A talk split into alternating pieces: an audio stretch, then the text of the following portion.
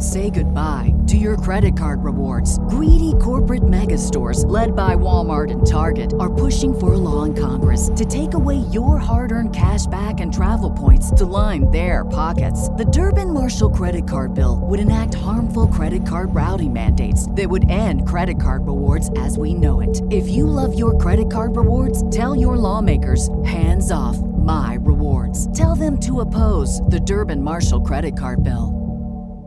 The following is brought to you by the Social Suplex Podcast Network. Hello, this is Zack Sabre Jr., New Japan Cup winner 2018. And you're listening to Keeping It Strong Style with my mates. Enjoy.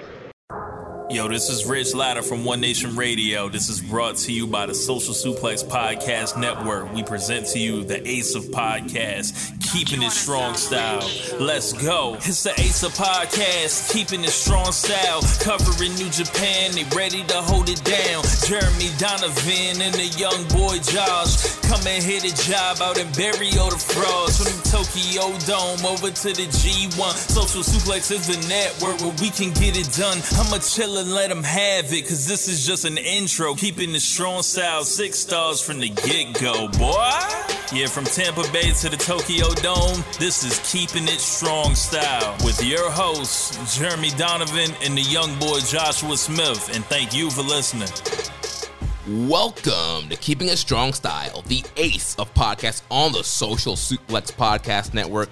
Jeremy Donovan here with the young boy Josh Smith. On today's show, we're reviewing nights 5 through 10 of the New Japan Cup, answering your questions and covering all the latest news in the world of New Japan Pro Wrestling. You can support our show by subscribing to the Social Suplex Podcast Network or to Keeping It Strong Style on the podcast app of your choice and leaving us a rating and review. You can also get all the podcasts and columns over at socialsuplex.com. Check out our Pro Wrestling Tees store, prowrestlingtees.com slash social suplex. That's where you can get your official Keeping It Strong Style t-shirt. If you enjoy this podcast, please consider making a one-time or monthly donation by visiting socialsuplex.com slash donate and click the donate button under the Keeping It Strong Style logo. This week's episode is brought to you by the NJPW EXT, the only browser extension for NJPWWorld.com, with features like dark mode, improved translations and layouts, custom and share playlists, synchronized viewing parties, and much, much more. It takes NJPW World to the next level. Visit njpwext.us today for details. Young boy, how you doing, man? I am trying to make it all work, man. I'm trying to make it all work. Um, you know what I went out and did this week? What'd you do this week? I kicked it back to 2001 middle school style and I bought myself a planner Wow. because I literally cannot keep up with everything that's going on between work, extracurriculars, you know, uh, advancements in my career, so study time, you know, self education, plus wrestling, plus actually doing wrestling, plus New Japan and having a girlfriend. Yeah, yeah, blah, blah, blah. It just keeps going on and on. It's impossible. So I'm literally having to like make some uh, tough decisions every day and like just jot it all down and then do it. yeah, man. Dude, adulting sucks. You know, oh, bro, you know what? O- only old people say adulting. Do you know that that's one of those things that like we say like millennials, but like Gen Zers don't say? no, I didn't know that. Yeah, yeah. I'm learning there's stuff that like I know, I know apparently like the the the laugh emoji with the tears, that's like a no go. You don't do oh that. yeah, that's you're fucking lame if you do that. uh, they send like the the skull and cross, uh, yeah, skull, skull and uh, Cross yeah, crossbones. like, I'm dead from laughing yeah, kind of dead. thing. Or like uh, y- you can send like the cry face. See, that's one I don't like. People send the cry face emoji to let everybody know like that they're so they're so they're laughing so hard that like they're over emotional about it, you know. But or like they're shook or whatever. But like I I don't give a fuck. I send the I send the, the cry laugh emojis. I send them like I send both versions back to back to back. Ba ba ba ba ba. I just hit them like I'm fucking Kenta. Like ba ba ba ba ba ba ba. I don't give a fuck. Oh man. Well, yeah, know- yeah. know- Adulting's like one of those things like only old people say now. well, we're, we're getting up there. Bro, we're fucking Yeah, I saw this thing today. It was like when you're 32 and you're trying to figure out how you've been alive for five in five different decades. And then I thought about it. I was like 80s, 90s, 2000s, Holy crap! I've been alive in five different decades. What's going on? It's crazy, man. uh, but you know, you know, speaking uh, of your life and adulting, uh, we had an interesting question here from Kyle Martin. He says, honestly, I've been wondering this for a long while now. The first episode of yours I caught, Jeremy, you said something like, young boy, how you doing? And then Josh briefly brings up the opening minutes that he was getting sued. I think it's been like two years since then. So do you mind if I ask what happened now? Oh man, was that in the first episode that he caught, or the first episode we ever did? That he caught. Oh yeah. So okay. uh, okay. Um. So here's what happened. Um. When I was young, I purchased a vehicle that I thought I could afford, and then life took a drastic turn, and I was not able to afford that vehicle. It got repossessed, and then you know, collection people start hitting me up. But like, bro, I to this day, like I've got an okay credit score now because I make payments on stuff. I've never used credit. I've never used credit in my entire life. Um, and like I don't I don't have credit cards, but I've got I've got a decent credit score. But like, um, I, I say that to say this: I don't give a fuck about credit. So like when they would threaten me and be like, "This will go on your record for blah blah blah," I'm like, I don't I don't care. I'm not paying. You took my car. I'm not paying for the car after you took the car. Like you took it. We're square. you got it back, man. We're, we we're good. We good. We good. You got it back. And bro, that was years ago. And then like so I I talked to a lawyer. They're like, "Yo, after 7 years, you're scot free." So I was like, "Oh, nice." And then um it never showed up on Here's the crazy thing. Like collectors did call for a while and I kept telling them like fuck off and then eventually like they stopped. And then I did like some hard inquiries like uh to to do the job that I do now in in like securities and financial aspects they do a, a deep dive into your like history. They never found it. It's not on my financial record at all. So i thought i was square. I was like yeah th- this thing went away. Then one day i'm at work and all of a sudden i find out like a lot of my fucking uh paycheck is getting confiscated. And I was like, Wages garnished. yeah, my wages. And here's the thing: like, I used to travel and do sales, and I've lived in like 15 or 20 different places. Plus, like, I kind of live off the radar anyway, so it's hard to like find me. So, like, basically, the collection agencies like sold my debt to like a law firm that specializes in like these types of cases and then they tried to and then they were looking for me they finally they finally found one of my last residences from like 2016 in like New Jersey and they filed a suit against me in New Jersey but I didn't live there so I never got served so I never knew about it. So I didn't show up and then I found out that I lost a legal case where I was getting sued for the remainder of the vehicle and then I had to pay that shit back. All of it. God. That's Man. it was bad but it's gone now. Um, so I'm just trying not to get into much more medical debt. Well, I got I, I got some medical debt from like remember that time after Mania in New York? Oh yeah, where you got really sick. Yeah, I got sick. I had Yeah. to go to the hospital. Well, you know, hopefully uh, no concussions or you know no injuries from wrestling. Well, I got a match coming up at the March, the last Sunday of March. So gonna beat somebody's ass. Maybe.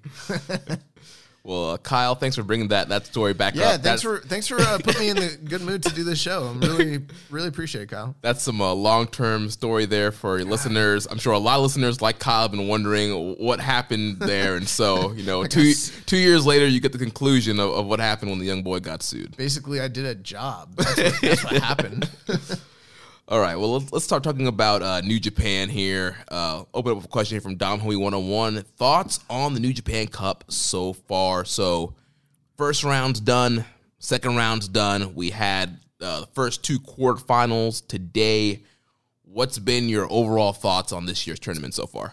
Um, I think it's been a real mixed bag. I think a lot of the concerns we had going into this have been founded at this point. Um, I think that, I mean, it's not rocket science. Some of these things are very obvious. Like they're running a, a plethora of shows, and it's really hard to keep up with this many shows. Um, so you know, it, it's fine if you're like we're we're basically some cherry picking motherfuckers right now. we're literally just watching the tournament matches, which is fine, but like there is context that is occurring in these undercards, and we're missing it. So I feel like.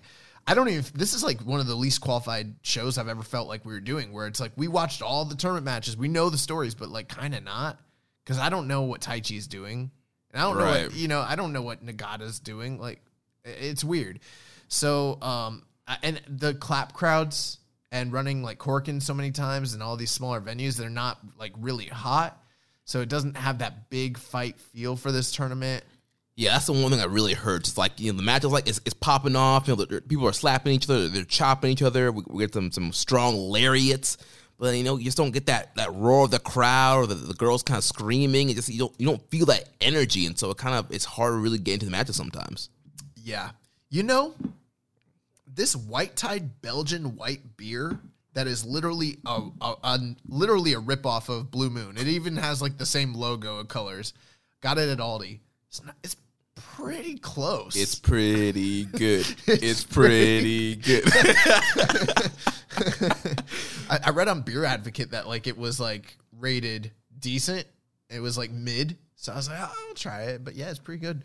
Um, w- uh, one other thing, um, just the actual quality of the matches has been super inconsistent. Like you have some really great matches, and then you have some average matches, pretty good, and then you got some bad matches, and they're from the usual offenders. We'll get into it, but you know your evils, your Yanos, those guys, yeah, and um, yeah. So it's uh, it, it's been. No one feels hot to me. That's the one, except for maybe Shingo. yeah. I think Shingo. Shingo's the only guy that feels hot. You know, coming off the Okada match, the Goto match, and then the Kenta match today, like he's been very consistent. All three matches, I would say, above four star, four stars or above. So I think he's feeling hot. Um, it's not just the quality of the matches because like for instance will Ospreay is having quality matches and some other guys are too but it's it's also just like the momentum like he's main eventing the matches Right, he's yeah. closing out the shows He's he's, winning closing promos, decisively yeah. yeah. He just he feels like he's kind of on fire right now. Um I didn't pick him to win this thing although I, I he was like a close second. I mean, I, I knocked him out in the first round. yeah. Jay kind of feels hot too. I could see them doing him and Jay as the final. Yeah, they could. um so we'll see. Uh, but yeah, overall, I've I've enjoyed the tournament overall. Um, I think overall match quality has been pretty good. Like you mentioned, there are some you know some lows there. We'll talk about some of the ones that happened these past few nights with you know the, the normal victims like you mentioned, like Yano. Um, but overall, we've been getting a lot of matches that have been in that three and a half to three point seven five, and then some that are going to that four star range, four and a half range. Obviously, we'll talk about Ospreay and Sabre. A phenomenal matchup there, and so there's, there's been a lot of you know very high stuff, some stuff in the middle, and some very low stuff. I will say this since we've been covering this show, in my opinion, this is the weakest New Japan Cup we've had so far. Even with some good matches, um, I, I, don't think this holds. And uh, granted, it makes sense why. You know, look at the schedule, look at the venues, look at look at some of the seedings, and it, it's it's no surprise. Like, um, it, it's not even. I, I think last year's tournament that was also what in front of there was no crowd, right? Yeah, the majority of the tournament was yeah empty arena. Yes, and I felt like that was a better tournament uh, than this one, even if this one has peaked a little bit higher. Yeah, I mean, I'm not disappointed with this tournament. Um, I, I do agree with you that it, it- you know that definitely we, we've reviewed better tournaments over the years, but overall, I'm, I mean, I've been, I've been for the- satisfied. but for the New Japan Cup, this is my the only other New Japan Cup technically that I would say is worse than this was like the USA one on Strong. Right. Uh, since we've been doing this show, I think this every other New Japan Cup that we've covered has been, you know, way better than this. Yeah. So we're gonna go over what's happened since the last time we recorded. Of course, if you're in our New Japan Cup pick'em, you can check your rankings out, sportofprowrestling.com slash kiss. Do you know how you're doing? Um, I didn't check my ranking today, but I, I'm doing pretty bad. You know, I had uh, Shingo knocked out in the the first round uh, to Okada. So that hurt me a lot. Uh, but you know, I, I have been doing good. The right side of the bracket, I, I did pretty good on. Uh, let's see, pull the rankings up here. That's sportprowrestling.com slash kiss. Of course, Chris Samsa is uh, number one um, in the bracket there. So Really? yeah. Hmm. Um, let's see here. I'm um I'm not doing so so bad. I uh I I got the top left bracket wrong entirely, but I got all the other ones like virtually 100%. So, So you you are uh, number. You're ranked 34, that's not bad. and I am ranked 39. Oh, I have one less point than you. god.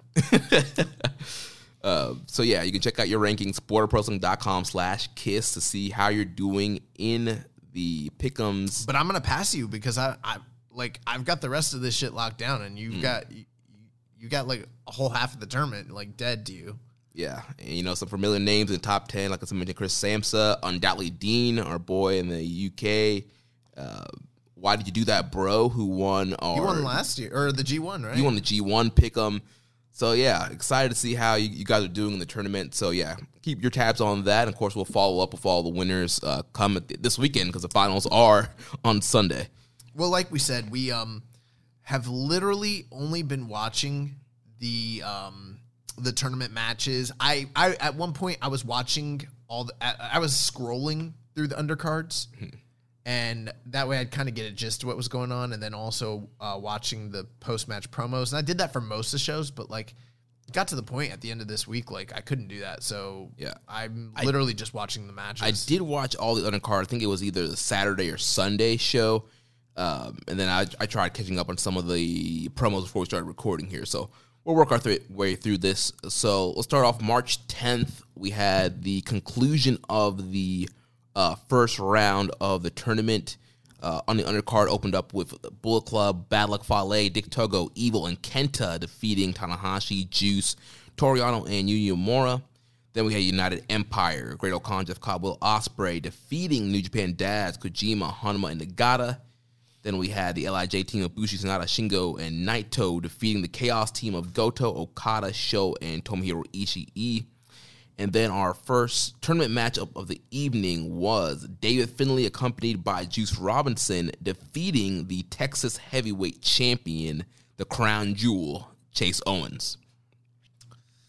Uh, you know this uh this was a match that we saw last year in the New Japan Cup uh, USA tournament.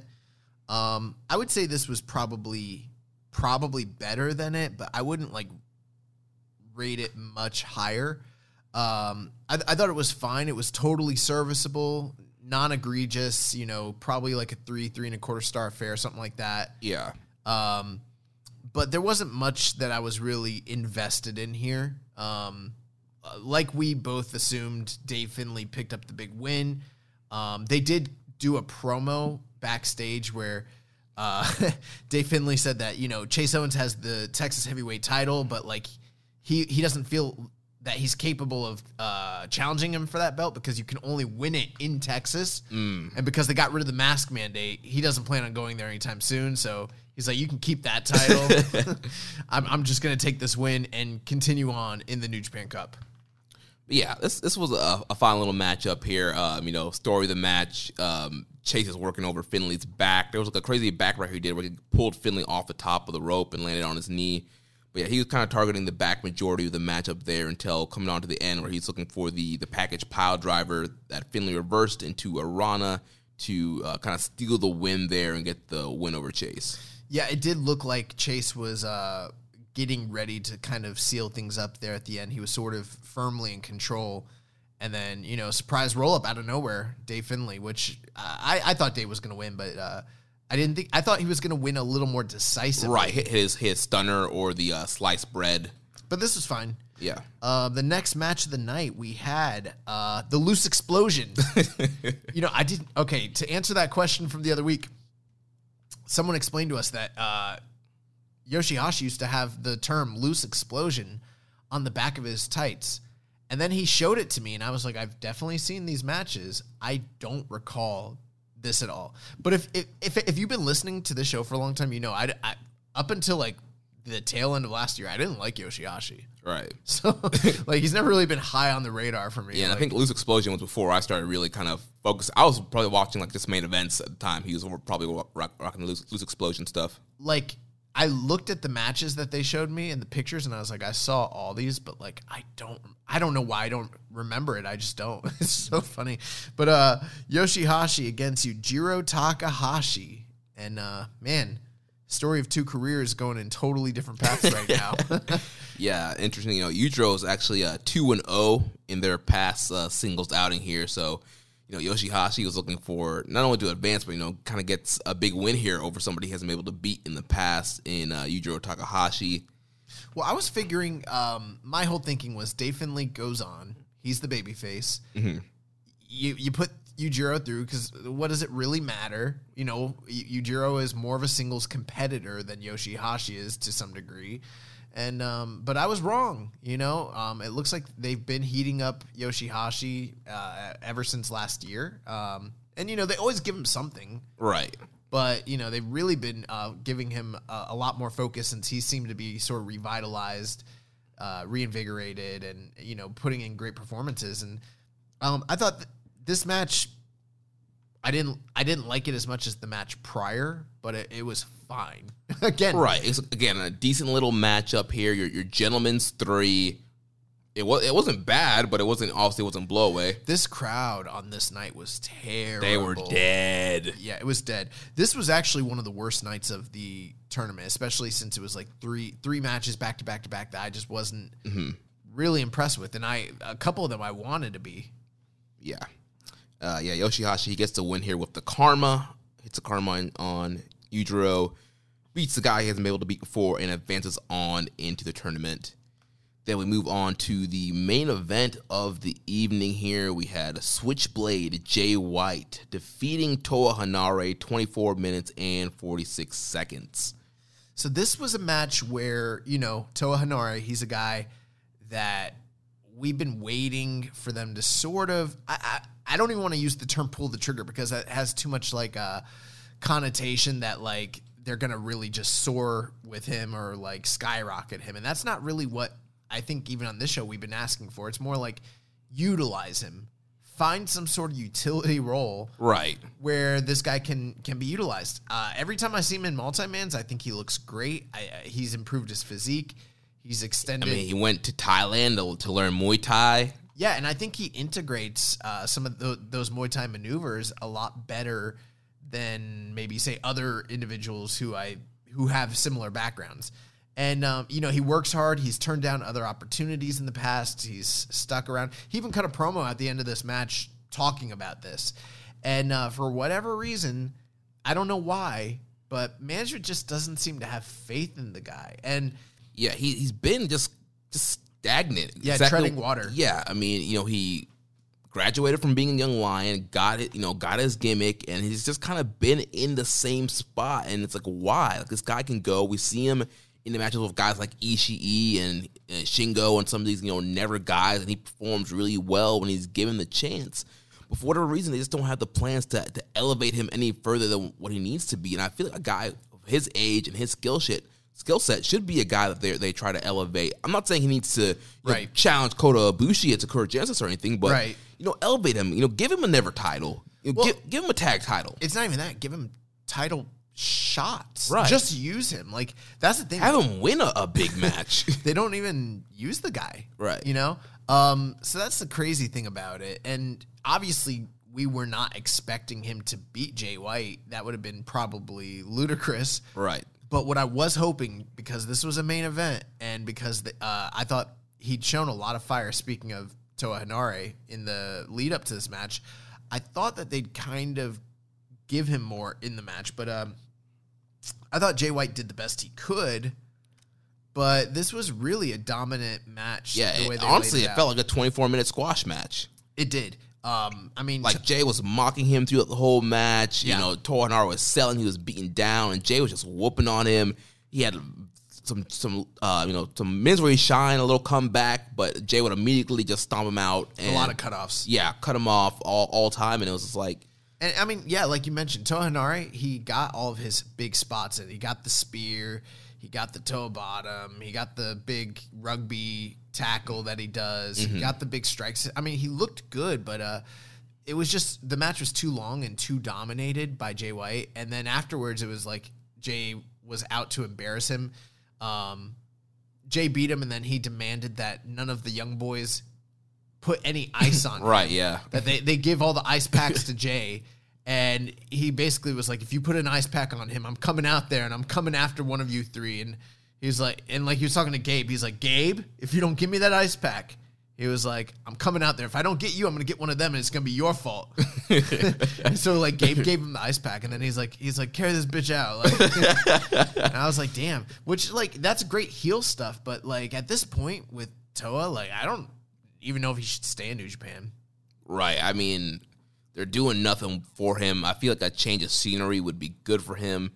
Uh, or or maybe he should go on one of these fabled excursions. He never got one, but you know, this wouldn't be the f- first time we've ever, you know, recommended that they do that. Right. We've been saying this for years now. Because yeah, it's one of those things like he graduated and he just kind of really, almost really never left young lion status. I mean, he beats the other young lions, but He he showed up in the Rambo with the gear. right. He doesn't really beat anybody else besides young lions. Yeah. It's a, it's, a, it's almost like a de facto like captain of the young lions at this point. Now, I don't know. At this point, th- he's getting passed by the Lions. Yeah. and that was something that um we've said would happen in the past, and, and not just us. I think a lot of voices have kind of said that same thing. So, and and we're seeing it come to pass for sure, for sure, for sure. Yeah. I mean, I think if he if he fought Karl Fredericks right now, Karl Fredericks beats him. You know, Yeah. uh, he's not even like a, a main roster member. He might even lose to Narita. Oh, oh, for sure.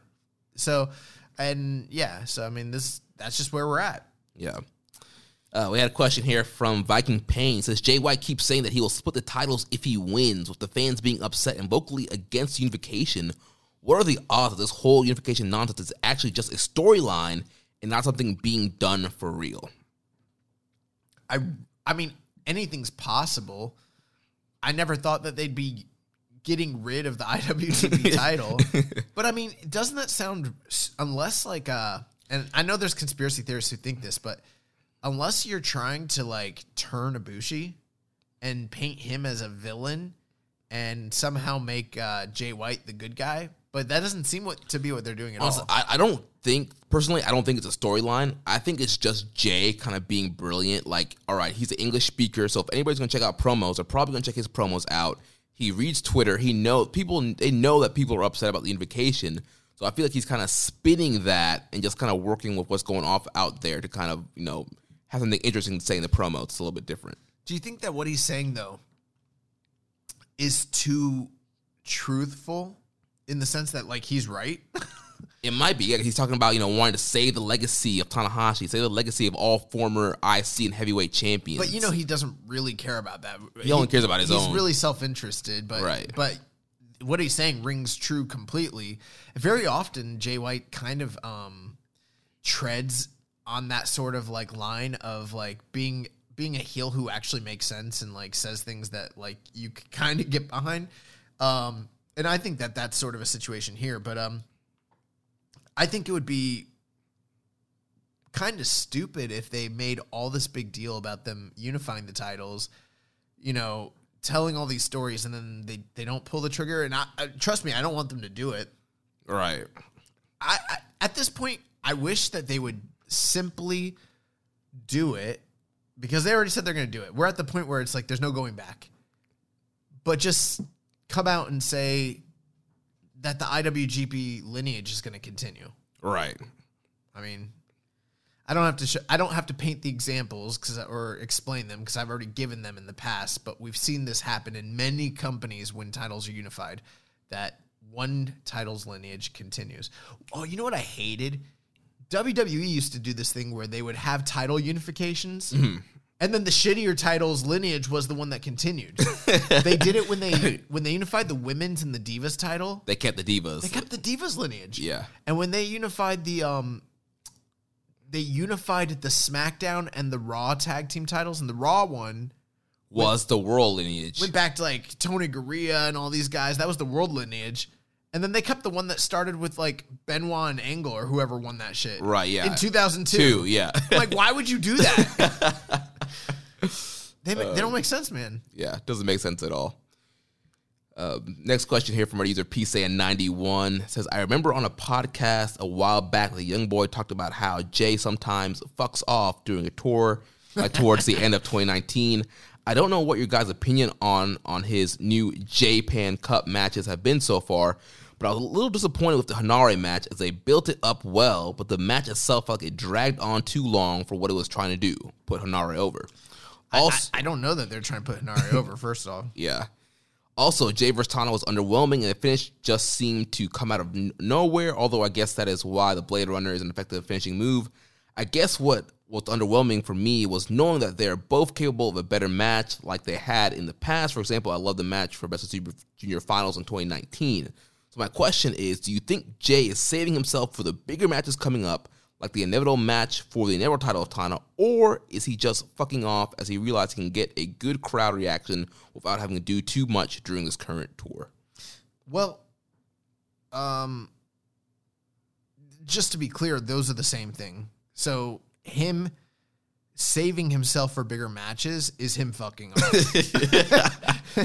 that's what that's what he does, and a lot of wrestlers do this. You know, Right. um, so I'm not like indicting him for it or whatever, but that's that's just kind of what it is. Um, that that's my answer, I guess. To I, I think you brought up a lot of good points. I don't remember them. Did they wrestle at Best Super Juniors 2019? Is he thinking of a different show? I don't remember that. Mm, I, I'm blanking on it right now. I could go back and look. It doesn't seem worth it though right now. Yeah. but they they've definitely had. I mean, this might be the worst match they've had in New Japan. Talking about Jay and Tana. Yeah, Yeah. probably. Yeah, we'll get to that match here in a second. But yeah, I definitely think Jay is, you know, he's, it's, I hate to say, it, but he's wrestling smart. You know, he's not killing himself. You know, these are limited capacity crowds. Some of them are dead. Um, he's still, you know, still getting, you know, his character over. He's still kind of getting heat. He's getting the crowds to, you know, clap along and stuff like that and kind of stringing people along. So, he's getting over without having to break him break himself down or you know try and put on these amazing matches. Would I like him to put on amazing matches? Yes, but he's just preserving his body. There's a lot of shows. I, I thought that that ma- we'll talk about it, but I thought that match was passable. You know, it wasn't like a complete and total abandonment of what he's capable of or anything like that. And uh, same thing with Tanahashi. Although I think I've got more criticism on Tanahashi for that match. But you know, as I've begun to wrestle, the thing I've learned is we think very often that these guys are like supermen, and, and in a lot of ways they are. You know, they, I mean, you have to be durable, well trained, flexible. You know, uh, you know all those things. Have muscle, protect yourself. You know, um, have all that.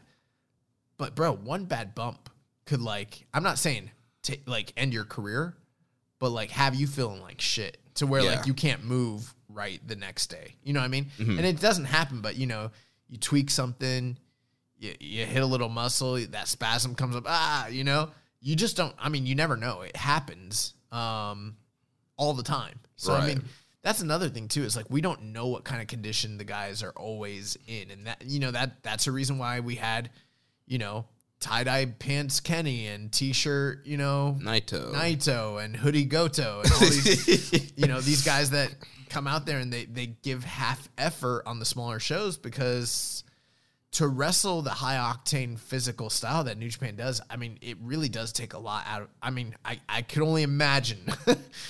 what it takes out of those guys to go out there 30 40 minutes and do the shit that they do i mean i see them do stuff and i'm like holy fuck Yeah, especially you know during G1 season.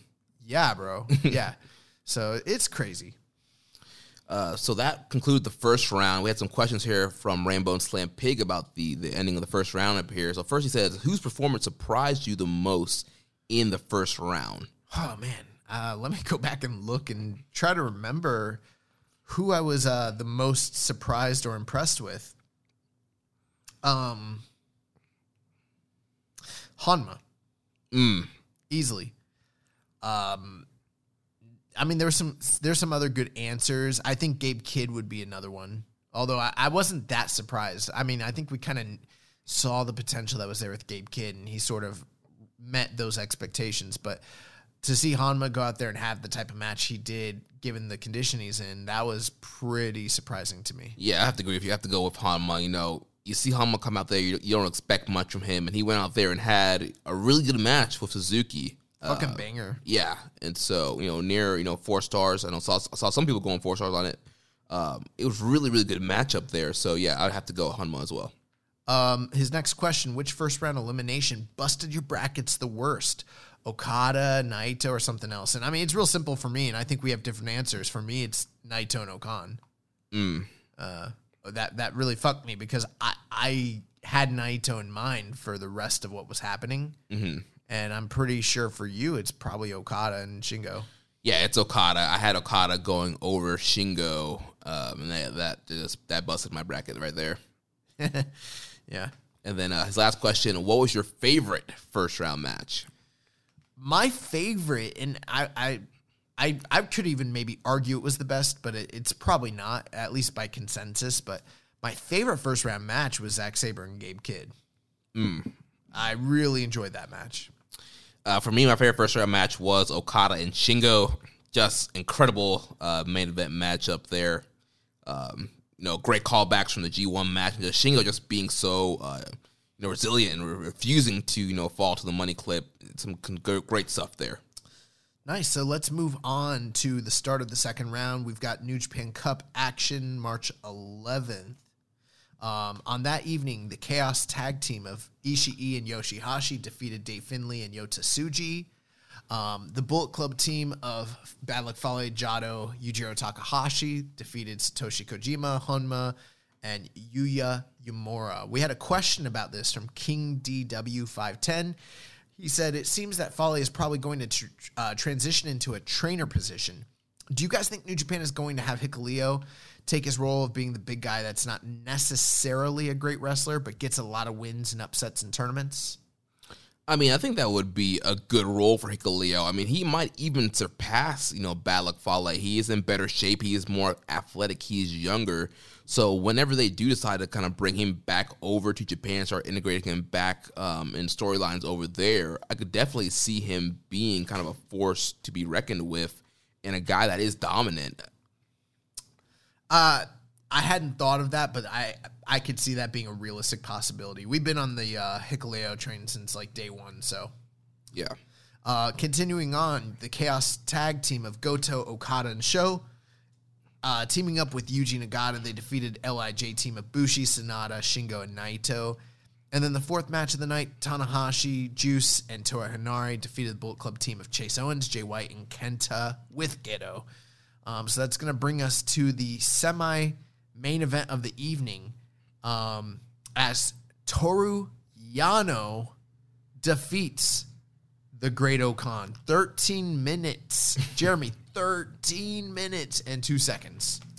Yeah, I, I, gotta say I am a little bit disappointed in the result of this matchup here with the Great O-Khan coming off such a you know big win, knocking off Naito in the first round. This was that was a big monumental win for him, especially you know, after losing a couple of big matches, you know, losing to Tanahashi twice, um, losing to Okada, you know, he, he had lost a lot of his big singles matches, and so to to knock out Naito, I thought that did a great, you know, thing for his for him and his character and just kind of direction that they were going with him, and then for him to, you know, drop the ball here to Yano, and I get it, I know. Yano is the one guy that can beat everybody. Yano has beaten Tanahashi, Okada. He's beaten the big stars before but I feel like they needed more time to establish O-Khan before he, you know, slips on the banana peel and loses to uh, Toru Yano. I think that it was kind of a little bit of reverse work of what they did uh, with the win over Naito. Yeah, uh, man, this was one of those things where we had spoken about this previously on the show, and uh, I, th- I think during the preview we talked with Chris about this possibly. I'm trying. I don't know. It's been a few weeks now, but I think my thinking at the time had been O-Khan only really needed to beat Naito. That was going to be his big glory moment, mm-hmm. and that kind of made him right. Right.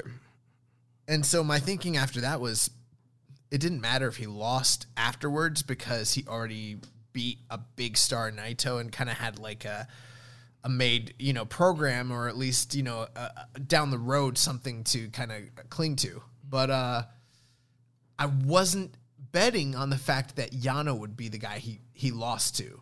Right. Now, you could chalk it up to it's not the most damaging thing in the world, but this is essentially what I would I agree with the point you made. I think it's basically 50-50 booking in a sense. Yeah. Where you give the guy a big big win and then you give him an inconsequential loss, but it deflates all the air out of his balloon almost immediately. I'm not saying he needed to go on this big dominant win, but um Give him something. Give him a little run. Here's the big problem. At 13 minutes and 2 seconds, this match way overstayed its welcome. And because it lasted so long, there wasn't even necessarily that sense of plausible deniability. Like, oh, this he, he rolled him up in 30 seconds or whatever. right, and that would that might have been too too short. I mean, they they kind of put themselves in a tricky situation even booking this match to begin with. Right. You know? And, and I think this a finish too just made O-Khan look stupid as well. Bro, I don't even remember the finish. I'm, I, I watched the match. I'm trying to think back. Like, So, uh, I remember all the tape spots and everything. Um, also, what the fuck's up with uh, Great O-Khan carrying like a pair of scissors in his fucking like? That's my move. That's when I'm at, when I'm out like running out on the streets, town and country. carry scissors in my shorts. Well, yeah. So the the scissors came into the finish here. So Yano had um, got his his ponytail tied up in the guardrail. Oh, I remember now. yeah, now, now, now it's coming back to me. I Yeah, he gets, remember. gets the scissors. He cuts his braid, runs back in. He's about to stab Yano with the scissors. Yano ducks, mule kicks O-Khan, spares him in the back, and gets a roll up for the win. like I think that the thinking here was this was a protection move Mm-hmm. because, like you said, he slipped on a banana peel and and then womp womp womp lost. But they did it so soon after a big win, and not just the fact that, like, if he'd had if he'd beaten Tanahashi and then Naito and then had this little slip up, no big deal. Right. But what it makes it feel like, it makes it feel like the Naito win was the anomaly. And all these other losses that he's accrued are what's regular. Right. Like the Naito win was a fluke. Yeah, that that's the fluke. Yeah. This doesn't feel like the fluke, even though sh- even though that's what they were aiming for. Right. Long term, no one's going to really remember this, but also, is anyone going to remember the Naito win? I, I don't know how much. I mean, they're going to have to, they got their work cut out for them. And, like, that's not the whole point of what they're trying to do. The point was to uh, get him over and elevate him. And instead, this is why I called it 50 50, because with 50 50 booking, nobody gets over. And it's like, right. It's almost like a stalemate. He, he kind of he's, at, he's right where he was. right. Yeah. even though he's not supposed to be. He beat Naito. This should be a big deal. But then he, he- got beat by Yano. In, in a dumb way. Yeah. I know logically it should be like this was a fluke and he's fine. And I think that's what they're going for. But it didn't feel that way when it was done. I mean, it felt stupid. The previous booking is what's what's hurt this match. Like if had he had beaten Tanahashi, had he beaten Okada, had he won some of these big singles matches that he had, but all right, they've given him a lot. It's you know it's okay, one slip up, but he's lost in every big match except the Naito match, and then now he's losing again. So it's like I, I know a lot of long ter- term uh, New Japan fans are probably like, but it's Yano. He could be anybody. He's the master thief. Blah blah Right. blah. And I get that, and that's true. But they shouldn't have done that to O-Khan right now. He wasn't ready for it. He wasn't. he ready. wasn't ready. He wasn't ready for O-Khan or for Yano. yeah. Remember fucking Leo Rush got he. She wasn't ready for Oscar. Oh yeah. oh man. So yeah, so, so that was that. So Yano advances to the, the quarterfinals, um, and then the main event of the evening, we had Evil with Dick Togo defeating the Hatchet Jeff Cobb, 2030 minutes, eight seconds. So off the air, I pretty much I, I might have said this on the air last week. I, I, I'm losing track of my days, but uh, off the air, you and I were talking about it, and I was like, you know, I keep saying on the show when Evil's matched up with like a new opponent or someone that's promising I'm always like, that could be good, you know? And this is coming from a guy that's never liked Evil since the day I started like, you know, seeing him basically. Um but every now and again I know that he's capable in the right circumstance with the right opponent of pulling off something that is plausibly passable, you know? Right. But I keep forgetting that like I sometimes judge evil off the old evil metrics and not on the new Bullet Club version with the Bullet Club shenanigans and the Gato shit. And I I should stop clinging to the idea that at some point he might just on one night decide to kind of like switch it up and deviate from the formula that they've cultivated. Mm-hmm. Because maybe like a year or two ago, if this was a G1 match in the middle on like night 11, This could have been a little little banger. yeah, Evil Cobb could have been a little banger. I'm not saying like anything crazy, but you know, three and a three- yeah, three and, three and three three quarters, Nice little match. This was not that shit at all. the only person I was in, in I was I was impressed with Cobb. Cobb did some cool ass shit in this match, but other than that, this match sucked. Yeah. Oh, before you get to this, one thing I want to say. Dave bearing the fuck out of Yano O-Khan. Now, granted, O-Khan and Yano sucked. 13 minutes, way too long. Way too long. They could have wrapped that up in like, what, five, six, seven minutes? Yeah. Would have been fine. But he he went on the air and was like, this is a worst match of the year contender. Like, like the fiend ain't out here having these garbage ass Right. matches. Bro, why does he hate O-Khan so much? I don't know. He buried the O-Khan Naito match. He gave it like what two and a half or two and three quarters, something like that. Yeah, uh, I don't know, man. Um, what's his face doesn't like Brian. Brian doesn't like him either. Yeah, that they both hate O-Khan. which is like I kind of get it, but I kind of don't. I don't know. Maybe like this is one of those things where like we are the New Japan truthers. Mm, we are the uh, NJPW Defense Squad. Yeah, we're we're the uh, Bushi Defense Squad, Bushiroad Defense Squad. Um, because the other like voices that are, you know, pro voices out there, New Japan, you know, coverage, you know, individuals on Twitter and in this stratosphere, they, they all like O-Khan, and so do we. But yeah, some of these more casual types that are covering it, they they don't fuck with this guy Yeah. but like it's just too much. Like they're going too they're overdoing it because sure i get why you might not like him but don't pretend like this was the absolute worst garbage you've seen all year. When WWE puts out the worst fucking shit Right. on a consistent bro this weekend Fastlane's gonna fucking outdo like I, I don't even really I heard a couple matches on there and I was like holy fuck. It's gonna outdo tenfold what this match was so what what is he talking about he's given it too much hy- hyperbole bro yeah.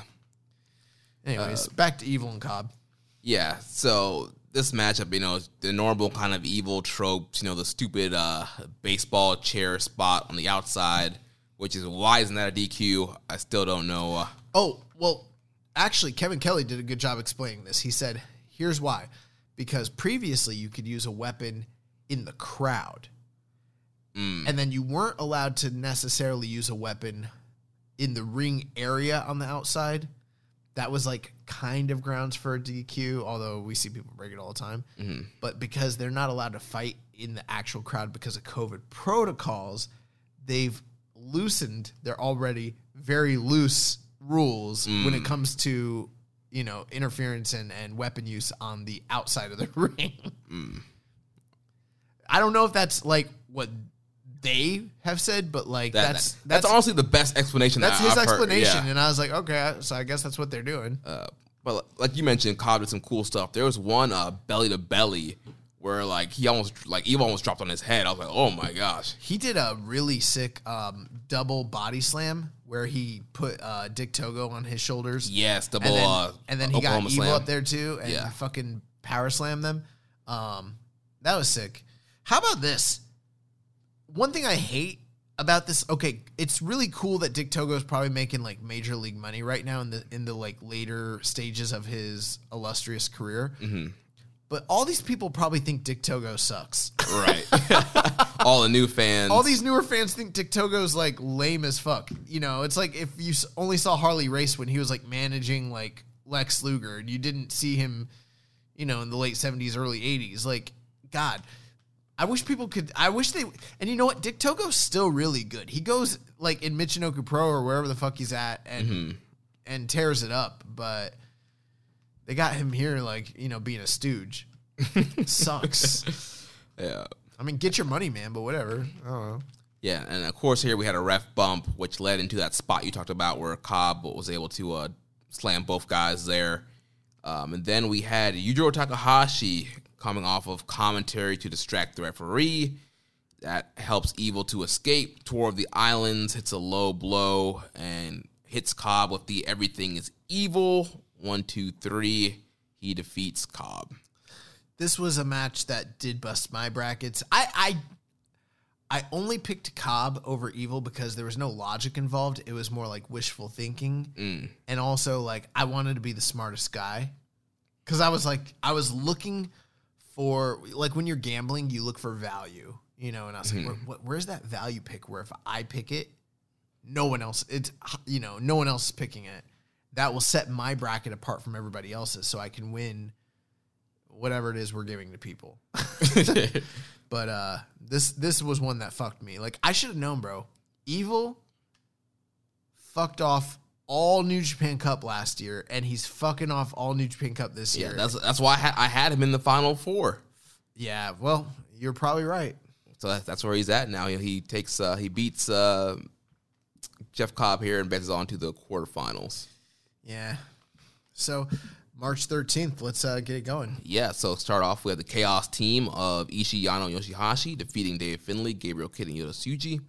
Then we had the United Empire defeating Suzuki Gun, Doki, Taichi, and Zack Sabre Jr. Now, I might be wrong here. I think that this is kind of where Doki's, uh, no, I'm sorry, not Doki, Taichi's distaste and like ongoing like uh, anger towards the United Empire stemming from because for the rest of the tour, from what I'm seeing online, Yeah, he's burying them. Yeah, he's, he's, fucking burying them. He's, pissed. yeah, he's like your stupid little little faction. That's is like they're so boring.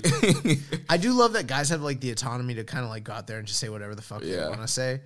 Um, but yeah, Yeah, he's, you call that a faction? Yeah, he's just like burying the faction, burying the United Empire backstage. yep. Uh, so then we had uh, Lij, Bushi Sanada, and Naito defeating Okada, Sho, and Yuji Nagata. Then we had Bullet Club with a Bad Luck Fale, Evil, and Jay White defeating Tanahashi, Juice Robinson, and Toa Henare. Then the semi-main event, we had uh, first tournament match of the night, second round action here as Kenta defeated Minoru Suzuki, 16 minutes 50 seconds. First uh, singles match between these two in New Japan. Second ever. The last time was 16 years ago in Pro Wrestling Noah. And, uh, you know, where Kenta and Suzuki are both at, and their careers are quite different. I mean, Kenta was in the infancy stages of his career at the time, and Suzuki was like pretty much basically just returned to pro wrestling from his shoot fighting, uh, you know, career. So, uh, quite a bit different at this point in 2021. But um, this was a match where a lot of interesting things happened. Kenta came out. He started the match reading a newspaper. Yeah, he was reading the newspaper doing uh, Suzuki's entrance. Yeah, I, I don't. I didn't really get the the whole reference to that. I watched this with English commentary. Kevin Kelly didn't seem to understand, but they were just like the the gall, the audacity, the brashness.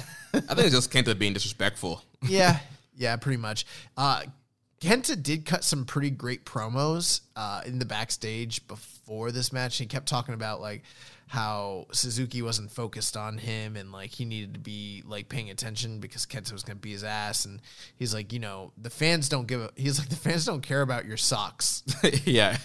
uh, you know, because he wears those. Uh, Instagram posts or whatever, right? yeah, he. I, I don't know if he's paid by them, but he wears stance socks, which actually I I've had one pair of stance socks and I loved them. So I get why he uh, stands for them. But uh, anyways, so he's like he's like yeah. Anyway, so Kenta uh, and Suzuki, the match started.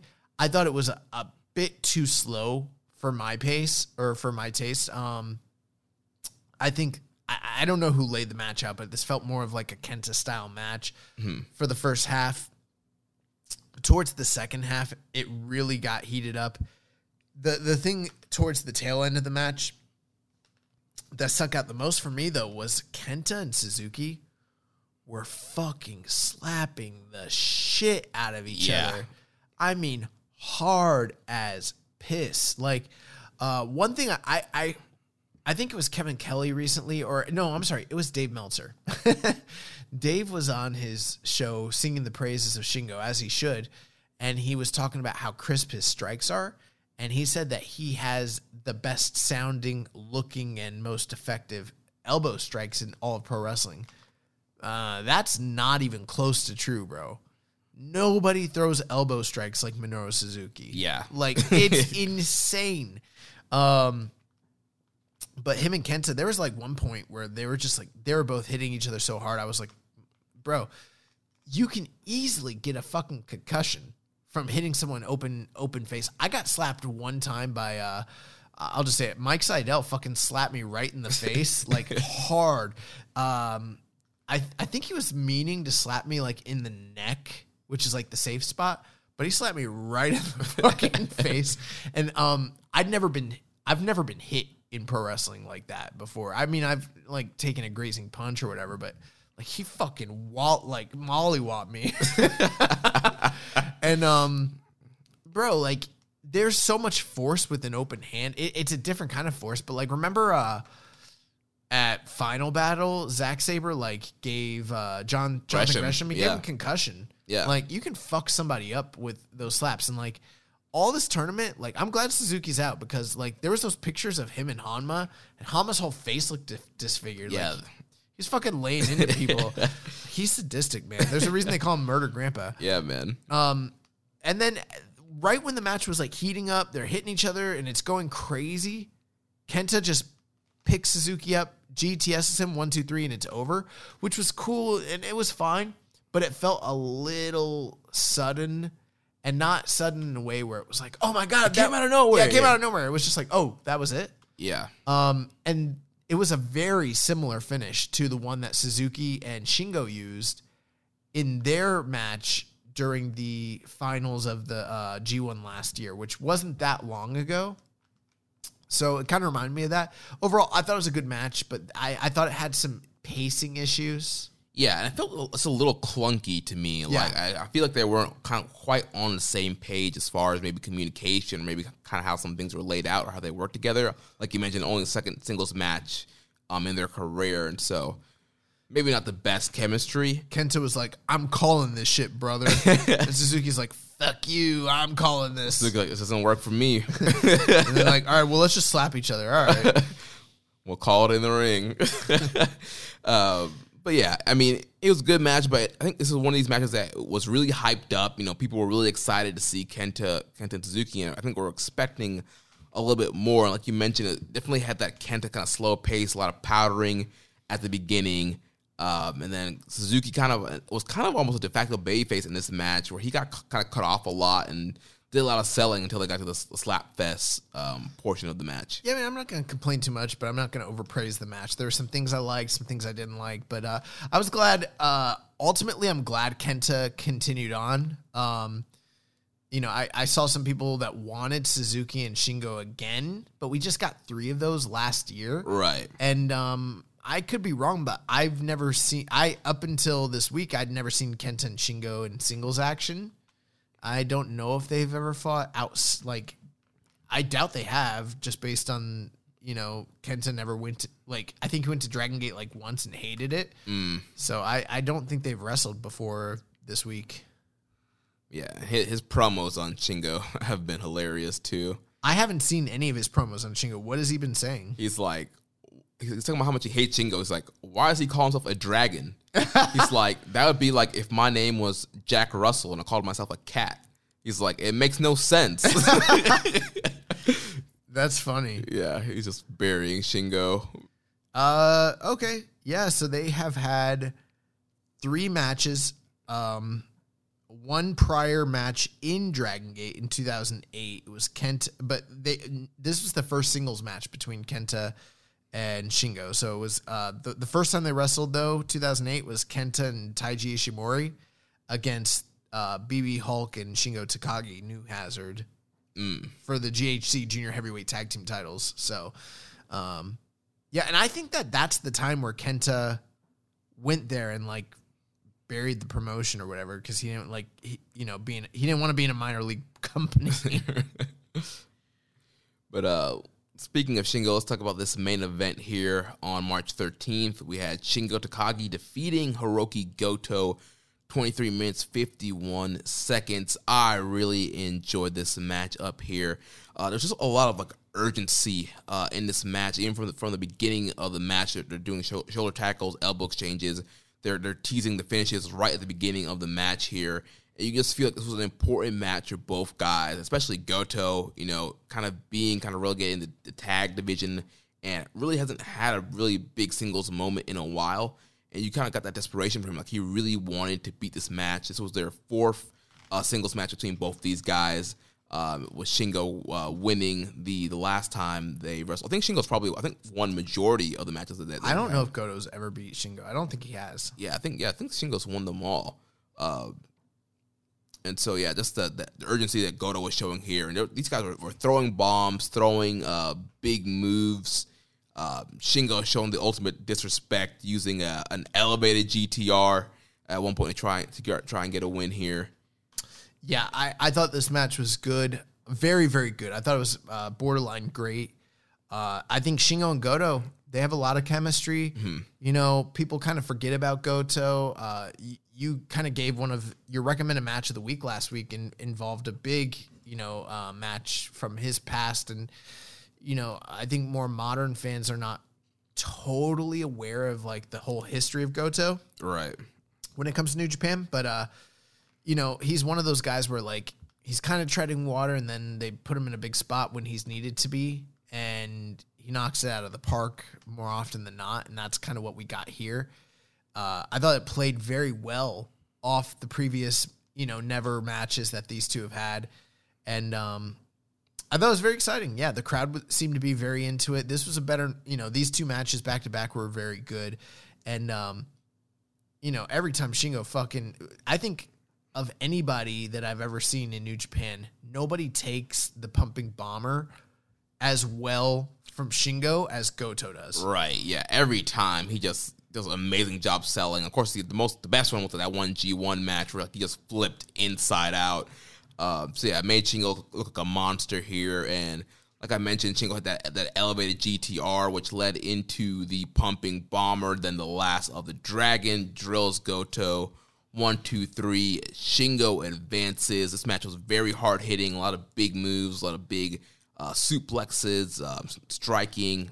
Great Now- matchup here. Now, I don't know that Shingo's going to win this tournament. I imagine he's going to the finals, but it kind of has similar vibes to other winners Shibata, Zack Sabre, Naito, guys that are like building up this like momentum throughout the tournament where like you if you're paying attention you can kind of see it coming. Right. Um, I don't think he's the only one, but like they're doing a really good job with him, and it almost feels like if he doesn't win, it might be a little bit of a disappointment at this point. You know, Right. Um, I kind of thought it was a little too on the nose, given how everyone was banking on the idea that like the, there's a story with Ibushi running through Lij, and the teases of the match between the two of them on previous tours.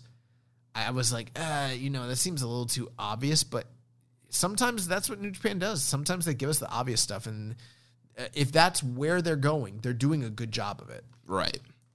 Uh, question here from Viking Pain It says Shingo isn't the new Ishii or Suzuki, he's the new Shibata.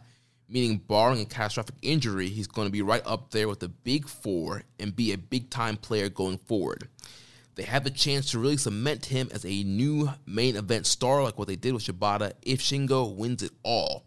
Ospreay is fantastic and a once in a generation talent, but Shingo is really hot right now, and in my opinion, the wrestler of the year so far. So he should win. Thoughts? Um, I think those are some great, you know, um, insights. Uh, I I don't know if I think he's the new Shibata. I think he's the first Shingo. You know, I, I don't think that there's been anybody like him in this company necessarily. I mean, uh, we've kind of talked about how hesitant the company is to go with outsiders um, for whatever reason. I mean, especially nationalistic outsiders. You know, this is a guy that had his whole career made in in um, Dragon Gate. But with that being said, his talent is undeniable, and so they are having to to utilize him and push him because his talent speaks for himself. Uh, why that doesn't work for Ishii, I don't know. Uh, but I, I do see the correlation here that Viking Pain's I trying see to ma- some, yeah. yeah. You know, Shibata was mainly a never guy. Um, you know, had those the hard hitting never matches, never title matches, and then that New Japan Cup happened. Had that match with Okada at Sakura Genesis. Kind of, you know, that was that big kind of defining moment for him. But you know, I don't agree with that whole narrative. Uh, The narrative that lives in a lot of fans' minds that after that match, Shibata was going to be made and it was going to be his year and he was going to be a future IWGP champion and he was going to be a big four guy. I don't think that was ever going to happen. I really don't because look at who was a, look who was around at the same time. Kenny Omega, Tanahashi, Naito. Naito, Okada, they were never gonna put Shibata in the spots that they put those guys. It wasn't gonna fucking happen. Right. I'm not. I'm a. Also, Oh no, I'm this is an offshoot. Yeah. I'm just putting it out there. I do think that they were elevating him from the lower mid never area. And I think that they were going to keep him around as like IC level. Possibly, yeah. Yeah, I could see that. I, I think he was going to be around as a guy that they used as upper mid, you know? Um, I don't know. I, I, don't know if there's anyone, I mean, probably like in the same, Suzuki isn't, isn't a bad analogy. Um, Sanada to a lesser extent, guys like that. I think he was going to be in the guy that kind of rounded out the group. But um, Ibushi, where Ibushi was, Right. how Ibushi was a guy that was like at the top, but he was not until recently one of the tip tip top guys. And there are many times. How many times did we hear over the years after a big performance, a big you know that Ibushi was made, and he never was. Right. The only reason that Ibushi got to where he is now, I'm, I'm not trying to take anything away from him, is because signed that contract. he signed a contract and a lot of guys left and a lot of guys got old. Mm-hmm. And they kind of pulled the trigger on him. But like i don't know man. I, I think about where shibata was and i love shibata but it's like jay white was on the horizon. Ibushi was on the horizon. Will Ospreay's on the horizon There- he would have had an incredible class of guys to work with but this idea he was going to be a, a iwgp champion he was never going to be an iwgp champion he was never going to be a top five guy Yeah. ever and i don't think i don't know if shingo ever I don't, be. I don't know if Shingo would be either, but I think this is a good first step of kind of maybe getting him out of that like he's just a never guy, and I sh- and showing that he can work main events and it's realistic that he can get a title shot. Well, that's what the New Japan Cup is there for, right? mm-hmm. Uh, I mean, that's. I think there is a great comparison between him and Shibata because that's what they were trying to do at the time with that whole with the culmination of that story. Yeah, Um, I mean with Sakura Genesis coming up, we have a uh, Wrestle Grand Slam stadium show, dome show. We, we got Dominion coming up. You, you need some other guys that can be in these main events besides Okada, Naito, and Tanahashi. So I think it's, it's a great way to do it with elevating Shingo here. Muto. Oh man. No, I, I I do think that there's some great insights in that question though. So March 14th, uh, we have the Chaos Team, Tomohiro Ishii, Toru Yano, and Yoshihashi. They defeated Dave Finlay, Yota Tsuji, and Yuya Uemura. Uh, second match of the night, Bullet Club Team, Bad Luck Fale, Chase Owens, Kenta, defeated the Suzuki Gun team of Douki, Suzuki, and Taichi. Third match of the night, Chaos, Goto, Okada, and Sho, without their fourth wheel Nagata, defeated the LIJ team of Bushi, Shingo, and Naito. And the fourth match of the night, Tanahashi, Juice Robinson, and Toa Henare defeated the Bullet Club team of Evil, Jay White, and Yujiro Takahashi. So that brings us to our semi main event with Sanada defeating Yuji Nagata 18 minutes and 18 seconds. Yeah, no surprise here. Sanada getting the win. Uh, this was very similar to the singles match that they had. Uh, It was like eerily similar to that match. right they had a few weeks ago. I mean, it, it was a fine match here. Nothing special. Again, kind of a gentleman's three guys. Both these guys kind of hitting their, their big spots here. Um, y- you know, I, I was really impressed with Sanada in the, the Ishii matchup, and he showed a lot of fire there and kind of wrestled more of a never style. And so I was kind of hoping we would see some of that fire kind of spill over to this matchup with, with Nagata, who's also kind of notorious with the never style as well. But uh, he kind of resorted back to just you know kind of regular Sanada doing the same old spots, you know, TKO, the the you know the moonsault and all that stuff, and so wasn't Yeah, really- I mean this match. I'm sorry. I thought I thought you were. I was letting you finish. yeah, I'm um, yeah, this match was very, very, very similar to the match that Sanada and Yuji Nagata had. What was that Castle Attack tour? yeah, it was on the road to one of the road to Castle Attacks when uh Naito was hurt. Um, I mean, this was probably a little bit longer. I'm guessing, or at least it felt a little bit longer. Yeah. Uh, I thought Sanada looked fine. I thought Yuji Nagata looked good. I mostly enjoyed the early chain grappling stuff, the stuff in the middle. It, it was like the same problems I had the first time. It was like there was all this leg work, it didn't get sold, and then the, the closing stretch was very good, and then it just kind of ended. Um, I, I don't really have a lot to say here. I mean, it was Yeah. like probably I don't know three and a quarter. Again. Yeah, like three and a quarter. Yeah, And, you know, everyone kind of knew Sanada was going to defeat Yuji Nagata. I wish they would have maybe changed it up from the, the match they had like a few weeks prior, but they probably just figured like nobody saw that shit. Let's just run it back, whatever. Yeah. But uh, yeah, it was fine. you know, you know what I wish they would have done is I wish that they would have done Ishii Nagata in the first round. Had Ishii knock out Nagata, they have a banger. Then you do Ishii Sanada in the second round. Who. And then what? Like have Sanada Tsuji? Yeah, Yeah, that sounds better to me. and then you, you get two you get two Ishii matches instead of one. Yeah, but I mean, I, I don't know. What's funny is the Nagata Tsuji match is better than this match. Right. Yeah. Anyways, uh, let's move on to the main event. Highly anticipated match between Will Ospreay and Zack Sabre Jr. They faced off in a, a little feud of the, you know, we, we called it a feud of the year contender last year uh, as they were battling over the Rev Pro heavyweight British title. Um, Will Ospreay comes in this match as that champion. This is obviously a New Japan Cup second round match. Um, roles are kind of reversed. We're seeing Will Ospreay as a heel going up against another heel in Zack Sabre Jr. Tw- uh, Will Ospreay defeats Zack Sabre Jr. 21 minutes and 23 seconds. Uh, very noteworthy match. A lot to kind of dig into and talk about here. Uh, Jeremy, what were your thoughts? Zack Sabre and Will Ospreay do not miss. This was another uh, fantastic matchup between these guys. Love uh, both of their matches that they had um, in 2019 uh, on the uh, that tour. I forget which I'm blanking on which tour it was, but they wrestled in New Japan and they had the Rev Pro show matchup where well, Will beat Sabre. Uh, but these guys just have a, a history of just having great matches with each other.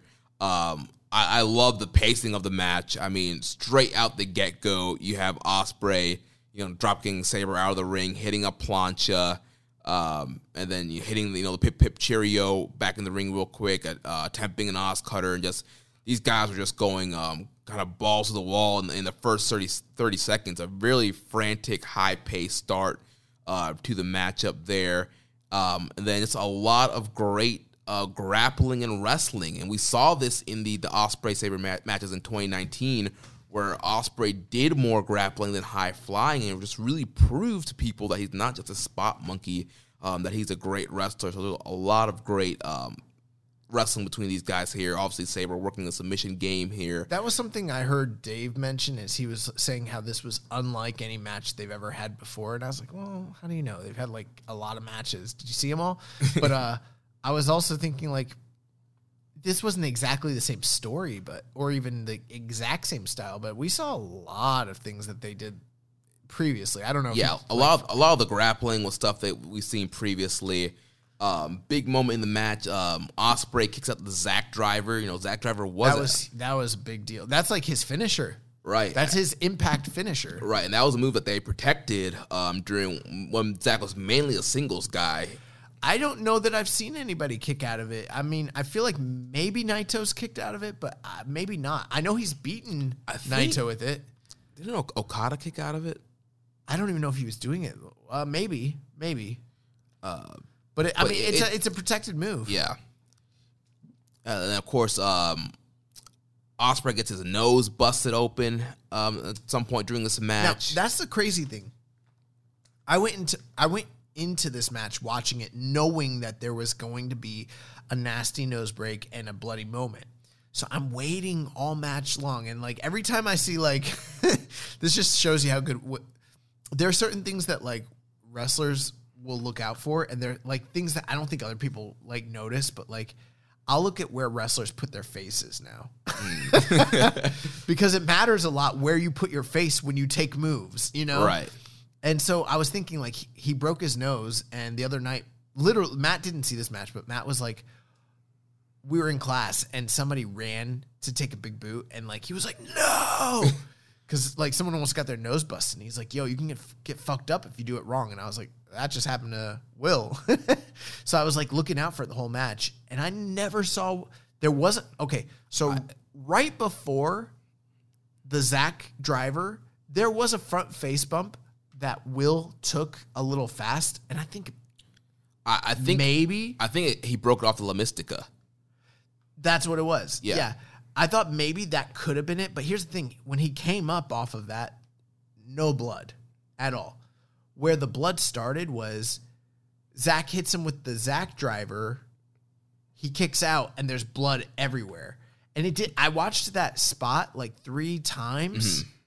and I just, I mean, anything can happen. That's what I was mentioning earlier on the show. When you're Yeah. wrestling, literally, like it might not have been a huge impact. It might have been like a straight elbow in the middle of him grabbing his face that you or you or I might not notice, but it just fucks up the nose.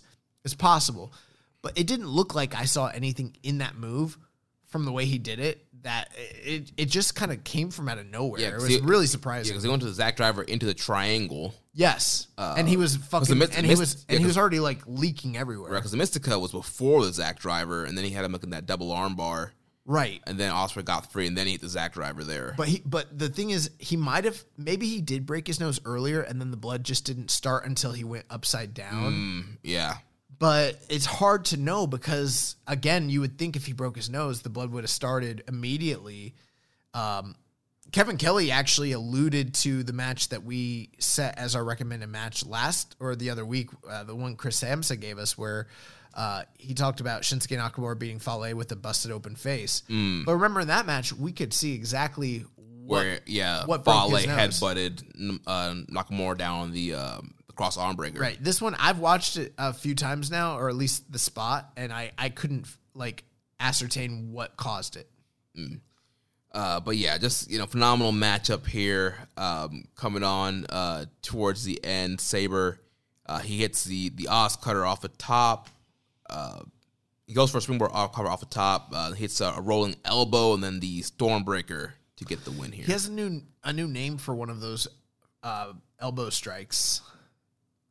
What was it? I, I watched this one in Japanese commentary, so Gotcha. I watched it with English, and um, he he's it's that move that he hit tens on with.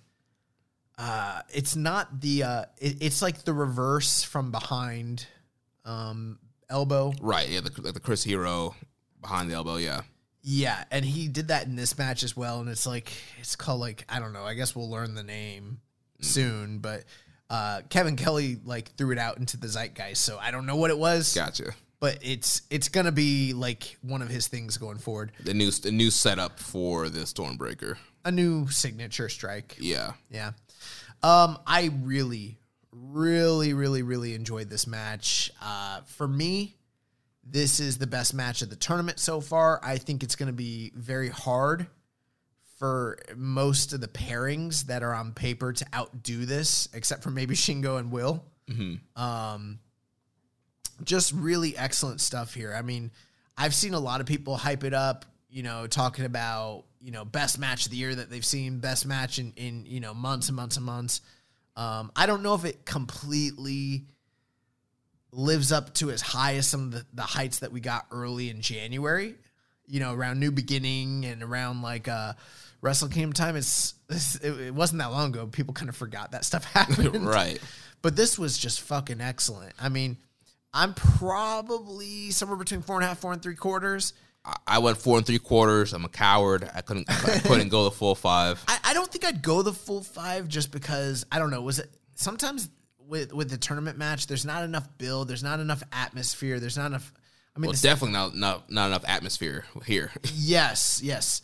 But um the match was just excellent. And wh- one of the things I liked was like oftentimes when you have two heels, you'll see one guy playing more the face, you know, a la AJ Styles against Minoru Suzuki. You know, AJ's a heel, but he's more clearly or or even Suzuki against Kenny Omega. Like they're Kenny and AJ are more, you know, resigned to being chicken shit, so they're sort of the de facto face, whereas like Suzuki's the juggernaut, so he's the heel.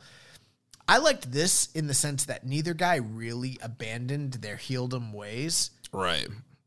They kind of just both embraced the fact that they were heels, but it didn't detract from the match because they're they were both so dynamic, so athletic, and so um just keyed in. Like keyed in. Like dude, they were doing sequences that were like one, two, three, four, five, six, seven, eight, nine, 10, 11, 12 moves deep. And and there's no spot for them to like call the shit. It's all improvised. And it's just going, going, going, going. They're reading each other. And I mean, like, oh, one thing I like is that New Japan is now acknowledging that they've had many matches in the past where Will has won. Remember last year they're saying Will never beat him before? Right. Um, but you know, good job to, to Kevin Kelly and Chris Samsa actually, because Chris is like actually. um, but one of the things I liked about the story was Will came in there with the arm injury. They were saying it was like they're saying it's a shoulder injury uh, sustained in his um, uh, no DQ match against uh, Kojima. Right. And in the, I did see the multi man before. Uh, Sabre did target his arm a little bit in the multi man the night before as well. So that kind of gave Zack um, a little bit of a, a a target, and even though Will wasn't the face, he had a a, a weakness there. And what I liked about it, I would recommend if you haven't listened to it in English, maybe listen to it in English because I thought Kevin Kelly did a fantastic job. And one thing he pointed out was like Zack was so bloodthirsty for the arm that he was willing to stand in the pocket and trade with Zack. Mm-hmm. And so it would result in these situations where like Zack is getting hurt because his arm is vulnerable I mean, well, and or I'm sorry, Will, and he's trying to protect it, but Zack is not playing the space game and you know all that. And because of that, he's ending up taking all these big shots from Yeah. a much bigger Will Ospreay now. and I think we've we've talked about it before in the show. That happened with Zack a lot. Zack will get in there and want to strike with these guys who are bigger and better strikers than him. Right. And it, it's, it's his downfall. He always gets knocked down. But this is a that's true, and I thought of that. But here's where it's a little different. Many times that's a prideful thing, Right. You know, that's a cocky, arrogant thing where he's like, "I'm gonna fucking stand in front of you because I'm I'm Zack and I can," and then he can't. This was more like, "I'm standing in front of you taking these strikes so I can get that fucking arm." Right. Because if I'm out here, how am I gonna get to the arm? Right. And I loved that. And then Will is like desperate because everything he's doing, eh, like everything Zack's doing is working. And Will is like literally Dude, trying. there was one point where I thought that Sabre was was going to beat him. And I was We've, thinking, we've seen Zack upset guys right many and- times. and I was thinking, oh well, you know they got they got some big shows coming up. They have the Rev Pro title. You can beat Zack, and you can run it back, and you could have Zack uh, challenge for the Rev Pro title on one of these shows. This was just excellent all around. Um, I don't want to. I know we got a long show. I don't want to spend too much time on it, but just this is probably going to be the match of the month. I think it's probably a match of the year contender for this company. If you haven't seen it, high recommendation. Will Ospreay eventually wins with Stormbreaker, and it kind of came out of nowhere. Zack was like alive right until the very, very end. Um, oh, there was one cell where where Will dropped Zack, and Zack is like just corpsing, and like he's his arms are stiff, and he's looking up, and he's like four, like just gone. And I love that. Like I was like, I'm definitely doing that shit. but um, Will's nose, man, he, it just exploded. He bled everywhere. Um, and then after the match, he's like cutting a promo with, you know, a towel over his mat over his face. And I was wondering if, you know, given some of his political inclinations, I don't know if he's been wearing a mask or not. It's like, This is the first time he's wearing worn a mask. I don't know. but uh, he cut a promo talking about how like this proves undoubtedly he's the greatest British wrestler of all times mm-hmm. ever of all of them. Fuck off, Johnny Saint. fuck off, Rollerball Rocco. Dynamite Kid, fuck you. It's all about Will motherfucking Ospreay. Zack who? William Regal who? Nigel McGuinness, bitch. so this was this was great, man. Really great. Yeah, and so you know, I was very curious to kind of see if you know what the future of Will's, uh, you know, in this tournament was going to be with the nose and how damaged it was. Right. Um, he did wrestle uh, the next night that we're going to talk about here on March fifteenth, and I did see some backstage promos, and the whole kind of thing now is he's talking about you know he's getting ready to face Sanada in the next uh, matchup, and he's like, no. Sanada, you are a a great grappler. There's no reason that you need to punch me in the face. we can just have a nice little wrestling match. Oh, and- Oh shit. They're gonna work this nose over. Right. And so in the whole tag match, he's like, you know, telling Sanada, you know, please don't please don't work the nose. You know, please don't hit me in the nose. Let's, let's just wrestle. And so he's making a really big deal out of it, which makes me think I'm sure obviously it's damaged, but I don't think it's as probably as messed up as it, it probably could be. Because that's coming the whole focal point now, is match and his promos and stuff like that. So it's gonna be interesting to see kind of how that story plays out when they actually have the singles match. Yeah. Um, that will be interesting to see what happens. You know, a lot of people are concerned with this injury as to whether or not Will would be able to continue. With a lot of people speculating that he's slotted to go deep. You know, obviously he's going into the third round, so he's not that far away. But you know, I think some people think like like me thought and still think he's probably winning. Yeah. And then suddenly it's like, well, will he even be able to continue? So, Right. and that was why I brought up the thing with Matt because Matt literally said, you know, you go to work for a company and you don't. Now, I'm not saying this is what happened with Will. This is totally different. But he he was like, you go to take a move that you should know how to take, and then you take it wrong, and then you break your fucking nose. He's like, the person who's unprofessional isn't the person that gave you the boot or what or the clothesline or whatever the fuck it is. It's you who didn't know how to take it right. Because now your nose busted and now now you can't work the next night. So now that's money out of everybody's pocket on the entire card and the fans. That's your fucking fault. So when he said that, I was like, oh shit. I, and I was like waiting. I was like, I wonder if Will fucked up. Like, is Will fucking the company? But, you know, um, I didn't see, my eye's not that trained, but I didn't see anything personally that indicated that. It just it seems like one of those freak, Freak accidents. accidents, yeah. yeah. Well, let's move on to uh, March 15th here. Show opened up. We had Douki, Despi, and Suzuki defeating Jado, Kenta, and Taiji Ishimori. Then we had United Empire defeating Taichi, Kanemaru, and Zack Sabre Jr. Then we had Lij, Ibushi, Sanada, and Shingo defeating Goto, Deguchi, and Yuji Nagata. Then the semi-main event, the matchup for the New Japan Cup, we had David Finlay with Juice Robinson defeating Yoshihashi 16 minutes and 12 seconds. So this one is very interesting in that um, when I go to grapple and I look at the score for this match, three point two seven. That means they thought the the and there were sixty six votes. So the sixty six people that saw this, the average you know aggregate you know um, total between them, they thought this was basically a three and three and a quarter star match. I'm much higher on this match than everybody that voted on this.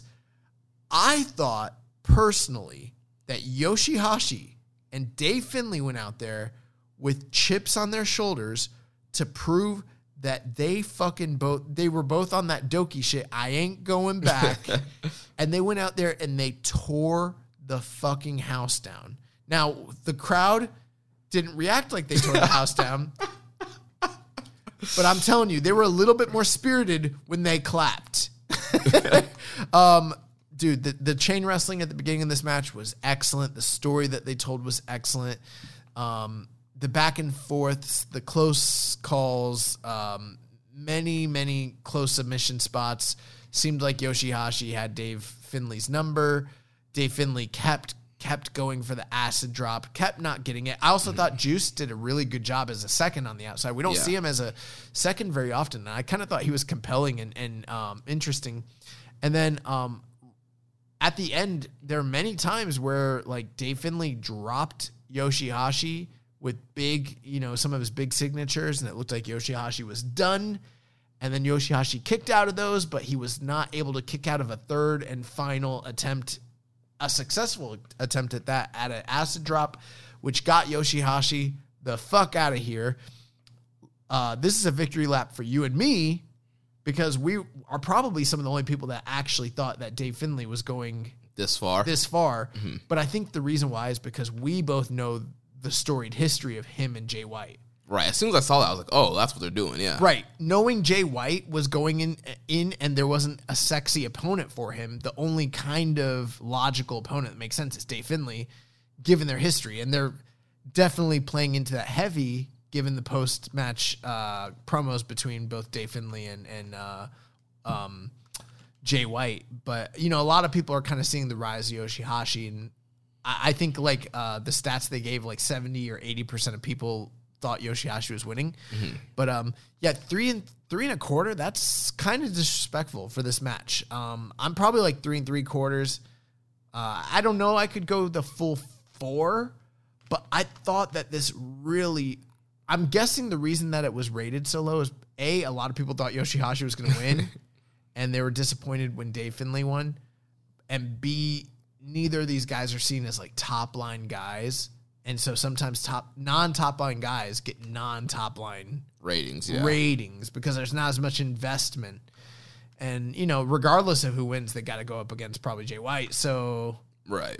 but I I I really enjoyed this match. Like Yeah. I was surprised at how good this was. I was in a, in a three and a half range. I, I did th- thought that both guys worked really hard. I mean, we already talked about how you know Yoshihashi since winning the, the Never Six Man title has you know really just stepped his game up, and you know Dave Finlay kind of you know coming back here in uh, New Japan. You know he's been mainly on strong, and he's been hurt, um, kind of coming back, and so this tournament's been a real shot, um, you know, time for him to shine here, especially in the singles role, um, because we normally would see him teaming up with Juice, and so I thought both guys made the most out of the opportunity. Like you mentioned, it's, uh, it's, this was kind of a scrap here, and uh, both of these guys, I felt like they, like you mentioned, they kind of had a chip on their shoulders going out here, worked really hard, and, and had a very good match here. Yeah, uh, I completely agree with that. Very impressed with both guys. Um, we had a question from Muzza. Uh, he asked, with how impressive Dave Finlay has been for me and how much he has improved, could you see him being in a G1? Comparing to last year's block, I would take him over Yujiro for certain. Well, I definitely agree with you there, Mother. I, I would take uh, David Finlay over Yujiro as well. Um, We should play a game where we go through the entire per- personnel roster list and ask, you know, Yujiro or, and see what happens. right. You know, Yujiro or retired Liger. Retired Liger. Take fucking retired Liger. Uh. Yujiro or Milano Collection 18. I'm taking Milano. Yujiro uh. or Miho Abe. fucking take Miho Abe. Um, but whether or not Dave Finlay gets in a G1, um, I, mean, I think it just all depends on who they have to choose from. You know, are they going to get some big guys in, in this year?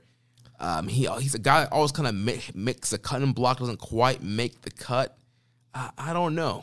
I don't think he's ever been close to being considered. I think that he will, if you want my honest opinion,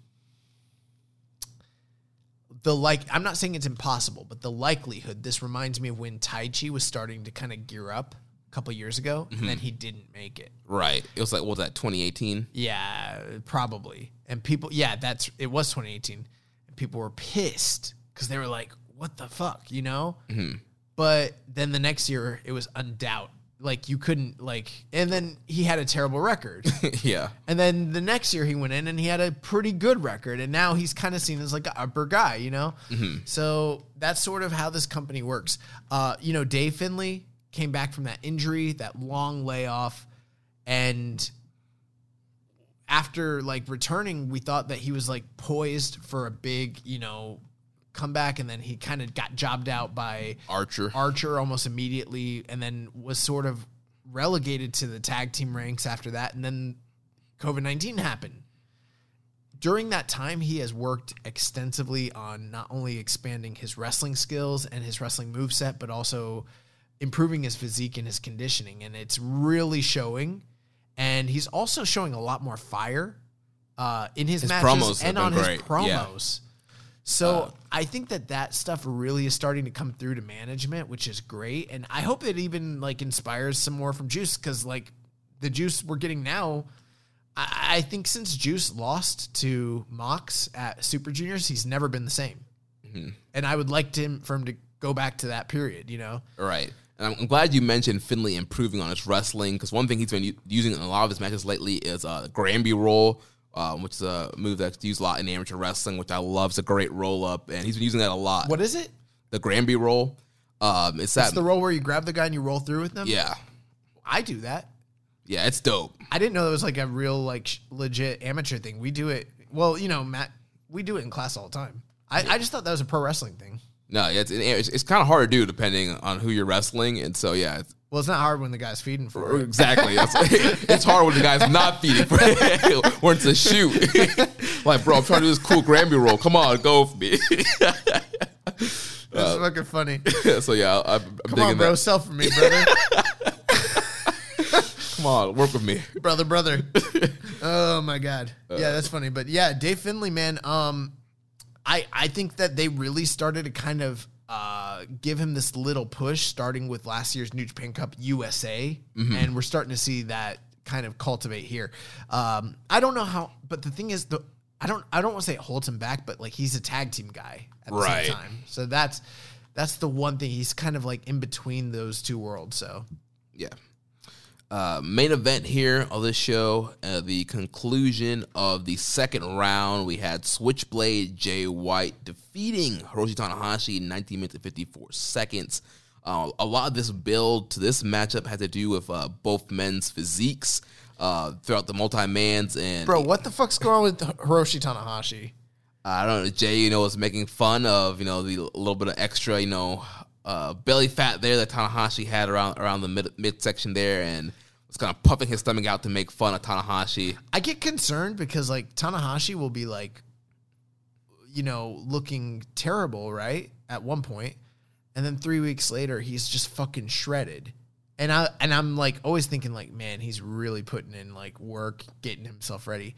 But now I'm starting to think like, what if this man's just like draining himself and like taking diet pills and shit? Like so, binge, like yeah. yeah, So he can like get rid of the fat and then just be cut up and then afterwards just fucking like eat sushi and you know whatever like I don't know what they eat over there but uh just like kills it because like he looked pretty good a few weeks ago against O-Khan. Right. And he looked pretty good, you know, a few weeks ago against Shingo.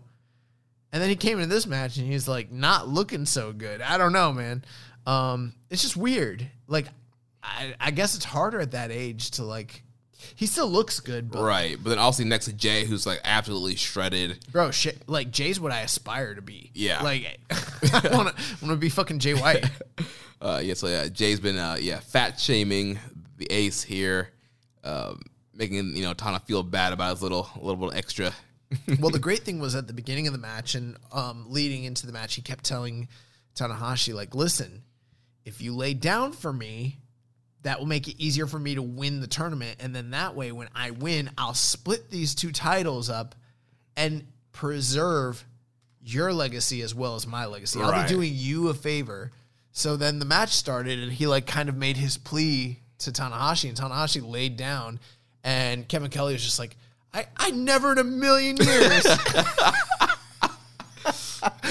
and um and then like you know, Gato's like, don't trust him, don't trust him. He's like, he's like, no, it makes sense. He's like, it's his legacy too. Of course he's gonna do it. Yeah. And then suddenly like, roll up, right, gotcha. got him.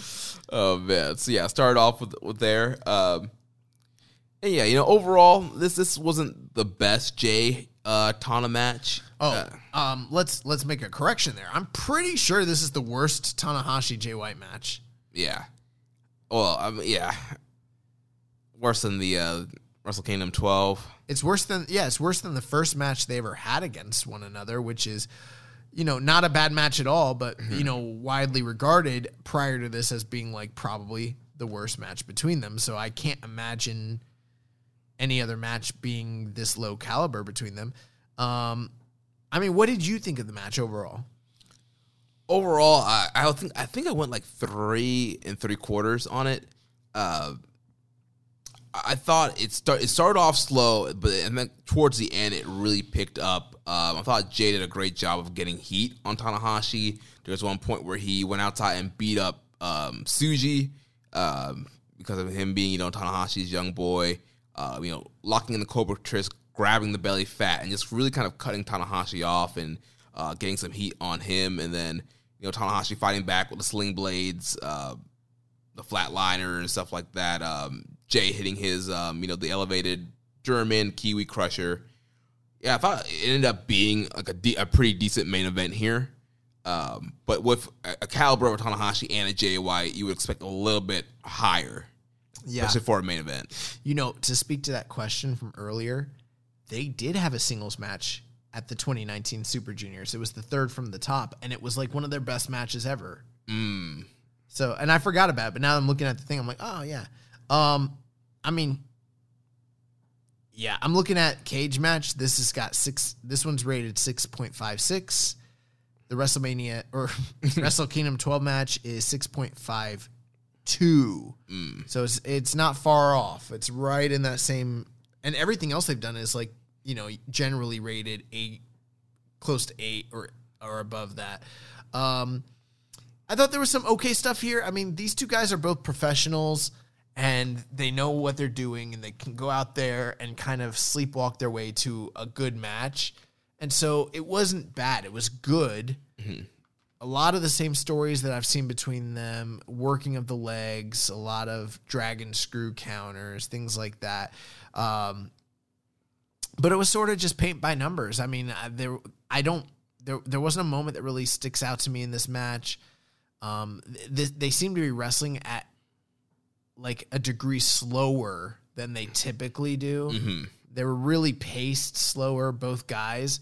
Um, I I don't want to, you know, I love Tanahashi, that's my guy, but this just didn't really feel like he was firing on all cylinders. I don't know if maybe he's potentially banged up, possibly from that like Shingo match a couple Could, months could be back. a, a lack of crowd energy too. That could be part of it. I, I don't know what the deal was here, but this this just didn't really seem to work for me.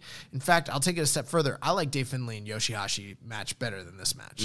So that kind of tells you where I'm at with this one. Yeah. But um ultimately we've seen the story where Jay White is able to counter attack and counter move almost anybody else in the wrestling industry. He's the best counter wrestler in New Japan Pro Wrestling. And he was able. What was it that he countered uh, Tanahashi? It was. I think Tanahashi was going for a uh, another. He's going for a dragon screw. Yeah, that- that's the word I was looking for. He's going for a dragon screw. Dragon screw. He countered it, brought him up, hit him with the sling blade. And Blade Runner. God, it's always like I don't know if it's Switchblade, Sling Blade, or Blade Runner. I always I mix those three up. Like, yeah, hits him with the Blade Runner, one, two, three, and then um afterwards, like Jay made the Young Lions carry him out, meaning himself, Jay White. Like Yeah. he made them literally carry him. So uh yeah, um he beats Tanahashi, moves on. I think this was kind of expected, just given the brackets, but uh you know, uh, I don't, I don't know. I was, I was a little disappointed. I wanted more out of this match. Yeah. Yeah, now he's calling himself the the Jace. I didn't notice. I listened like I was kind of busy. I was like because I was cramming um, some of these last few matches before we recorded. I didn't. I heard some of the promo, but I didn't. Uh, I didn't know he's called himself the, the Jace. That's funny. Uh, so now we go on to the last night here that we'll be covering. Uh, today's show, March 16th, where we had uh, the first two quarterfinal matches, but the undercard opened up. We had Tenkoji teaming up with Nagata to defeat Gabriel Kidd, Tsuji, and Yuya Uemura. Then we had the Bullet Club team of Bad Luck Fale, Chase Owens, and Jay White defeating Finjuice and Toa Henare. Then we had the United Empire, of Jeff Cobb and Will Ospreay defeating Bushi and Sanada. And then in the semi-main event, we had the first quarterfinal match. We had Evil defeating Toru Yano at seven minutes and fifty-four seconds. Now, here's the funny thing. Uh, I was making dinner this evening for myself, and I, like I said, I was cramming these shows. So I'm on my phone and I'm watching this match, and you know, it is evil. We've talked about all the evil shenanigans. We talked about the the Togoisms, the evilisms, and then obviously you got Yano on the other side, and um, so you know what to expect. Uh, and I mean, I think they were in the same block in the G1, and it, there was, you know, that kind of sucked too. Right. So that being the case, I'm watching the match, and on the Yano scale of, you know, inoffensive Yano matches, this was fine, right? I'm watching it, and I'm like, I heard, I mean, I saw the ratings, and it was like, it had like a two something on Cage Match and like a, a one star on Grapple. And I was like, holy shit. Like, this is going to be horrible. But then they're going out there and they're just, they're doing the Yano shtick, you know, the funny stuff, you know, Yano's chance, Yano's dodging him, slapping him in the head, you know, get, Dick Togo's getting involved, they're undoing turnbuckles. And I'm like, it's the same shit he always does. And I was like, here's my thing with it. I was sitting there thinking, I was like, okay, if you don't like Yano's stuff, then sure, go ahead and rate this bad. But like, I was like, Yano doesn't ever get these low of ratings. So what the fuck's going on? I was like, maybe people are just done with evil. But I was like, the, the ratings don't seem to line up with that. So I'm like, kind of complaining to you, and you're like, oh, you haven't seen the finish yet. and I was like, no. And I was like, oh, okay. So I'm like cooking, and then like, all of a sudden, the lights just fucking go out. Well, well, first Yano he gets the whole of the garrote and he chokes out Evil with the garrote and throws him under the ring to get the count out. Thinking he's gonna get a count out victory. Oh, okay, yeah, yeah. I was Yeah. I was trying to remember like what led up to it. Right. So it's like 17, 18, and the lights go out. Yeah, the lights go out and they're not even out that long. I would say maybe four seconds. It, it's enough to be substantial, but not enough to be really substantial. So they, they're out. Then they come on, and Evil's just completely fresh as a daisy, standing there right in front of Yano. Yano's shocked, and then he just fucking STOs him, hits him with the what? Everything's, Everything's evil, evil. and pins him one, two, three. And I'm like, what the fuck kind of sense does that? This is some, this is fiend bullshit. Yes. But on a lower scale and budget, like, thank God Evil doesn't come out with those finger things anymore, or or a scythe. But like, God, this sucked, yeah. When did Evil all of a sudden get the powers to uh, control the lights? Now. bro. He's well, he's always no, bro. This go, this is lore. okay, Mm, The lore. This is the lore. The lore of evil. I can't wait for the five minute, the five hour YouTube videos explaining the lore of evil and how he got his powers. I can't wait. Someone's gonna write a think piece about Evil. Yes, I can't wait to read all the columns that explain the lore and how you know if we, we should have seen this coming when he was Hey. Watanabe in Ring of Honor. I didn't um I I know that the New Japan Year End book is like a really great resource and stuff, but I've never actually like read one. but from what I understand, this year a lot of people wrote not everybody, but there was quite a few positive like articles about evil because so much of the year like centered around him. I really think that shit's gonna age poorly. Yeah, I think that's the shit that's gonna like age real poorly because they keep doing shit like this, you know? Um anyways, with that being said, like bro, it didn't make s- well, okay, so oh yeah, back to the lore. Remember when he used to come out for his entrance, what would happen? Hands go up, lights go down. He still got those fucking abilities. Okay? Just like every now and again, So why did he wait until a quarterfinal match with Yano to use these powers? Why didn't he use these powers to win the double titles? because he's got a garrote wire and he's got Togo. He doesn't need to resort to this shit. But you know, he got bested. Um, every now and again, you know, badass Taker would have to go old school on your ass, you know, and he would maybe every once in a while bust out a little, a little mumbo jumbo, A little gimmick. a little gimmickry. So that's kind of that's all Evil did here. It's fine. Um, but for real, this was like some fiend shit. Like, th- I think what made it really bad was he was completely choked out, and then in a matter of seconds, was not, fine. Not only does why why would that interrupt? Like, how would that not? Uh, I don't know. I'm applying too much logic right. because obviously it, it's bullshit. Right. The ref should have kept counting. No, why would no? The ref can't count, right? The ref is unable to count because he can't See. Yeah. see. But then maybe that should cause a no contest. So neither guy goes through. So then at that point, who's the other guy in the bracket against them? Uh, Shingo. The, the winner is Shingo Kenta. Shingo Kenta winner gets an automatic bye to the finals. You know? Yeah. But um what I really didn't like was Evil just as fresh as a fucking daisy, no after effect cell from the Garrote wire. Right. I, I don't know. This shit sucked. I, the only thing I was glad about is that at least it didn't go 13 minutes like uh O-Khan. Also, is O-Khan gonna like get more weave in his hair? Oh yeah, we forgot to mention that. So you know, the night after cutting his braid, he comes out and his his freaking weave is like untied and full, fully lengthed out and like looking like a wild man. So he looks like me now? yeah, Okay. uh, but I actually like the look though. But it, it was kind of weird that he his hair like magically grew more after him cutting it the night before. He got extensions. Uh, But this sucks. I mean, yeah. yeah, uh, gave it, gave sucks. it a smooth a one and a half. Um, I would go. Yeah, I guess you could. I could go even. I could go dud on this shit. I could go negative. It Yeah. was fucking bad. Uh, we got a question here from King DW510. It says, Is it time to send Evil and Dick to Impact so they can let Togoism run wild over there? Maybe they can recreate the choppy, the PP scene with Tommy Dreamer or something. Those Impact fans would probably love it. Uh, if, if you do love Impact, make sure you check out 8 Bit Suplex here on the Social Suplex Podcast Network. Yeah, what the fuck? Why are you burying the Impact fans? I mean, just because Impact sucks doesn't mean you gotta bury the fans. I hate Impact. Uh, you know what's funny is like I didn't always hate Impact. I mean, even like in the modern past, I didn't dislike them. Doing the Hogan uh, Bischoff era. Uh, like as late as like I was still watching Impact, uh, not regularly, but like pretty consistently. Uh, I shouldn't say consistently, semi regularly around like 2016, 2017 ish.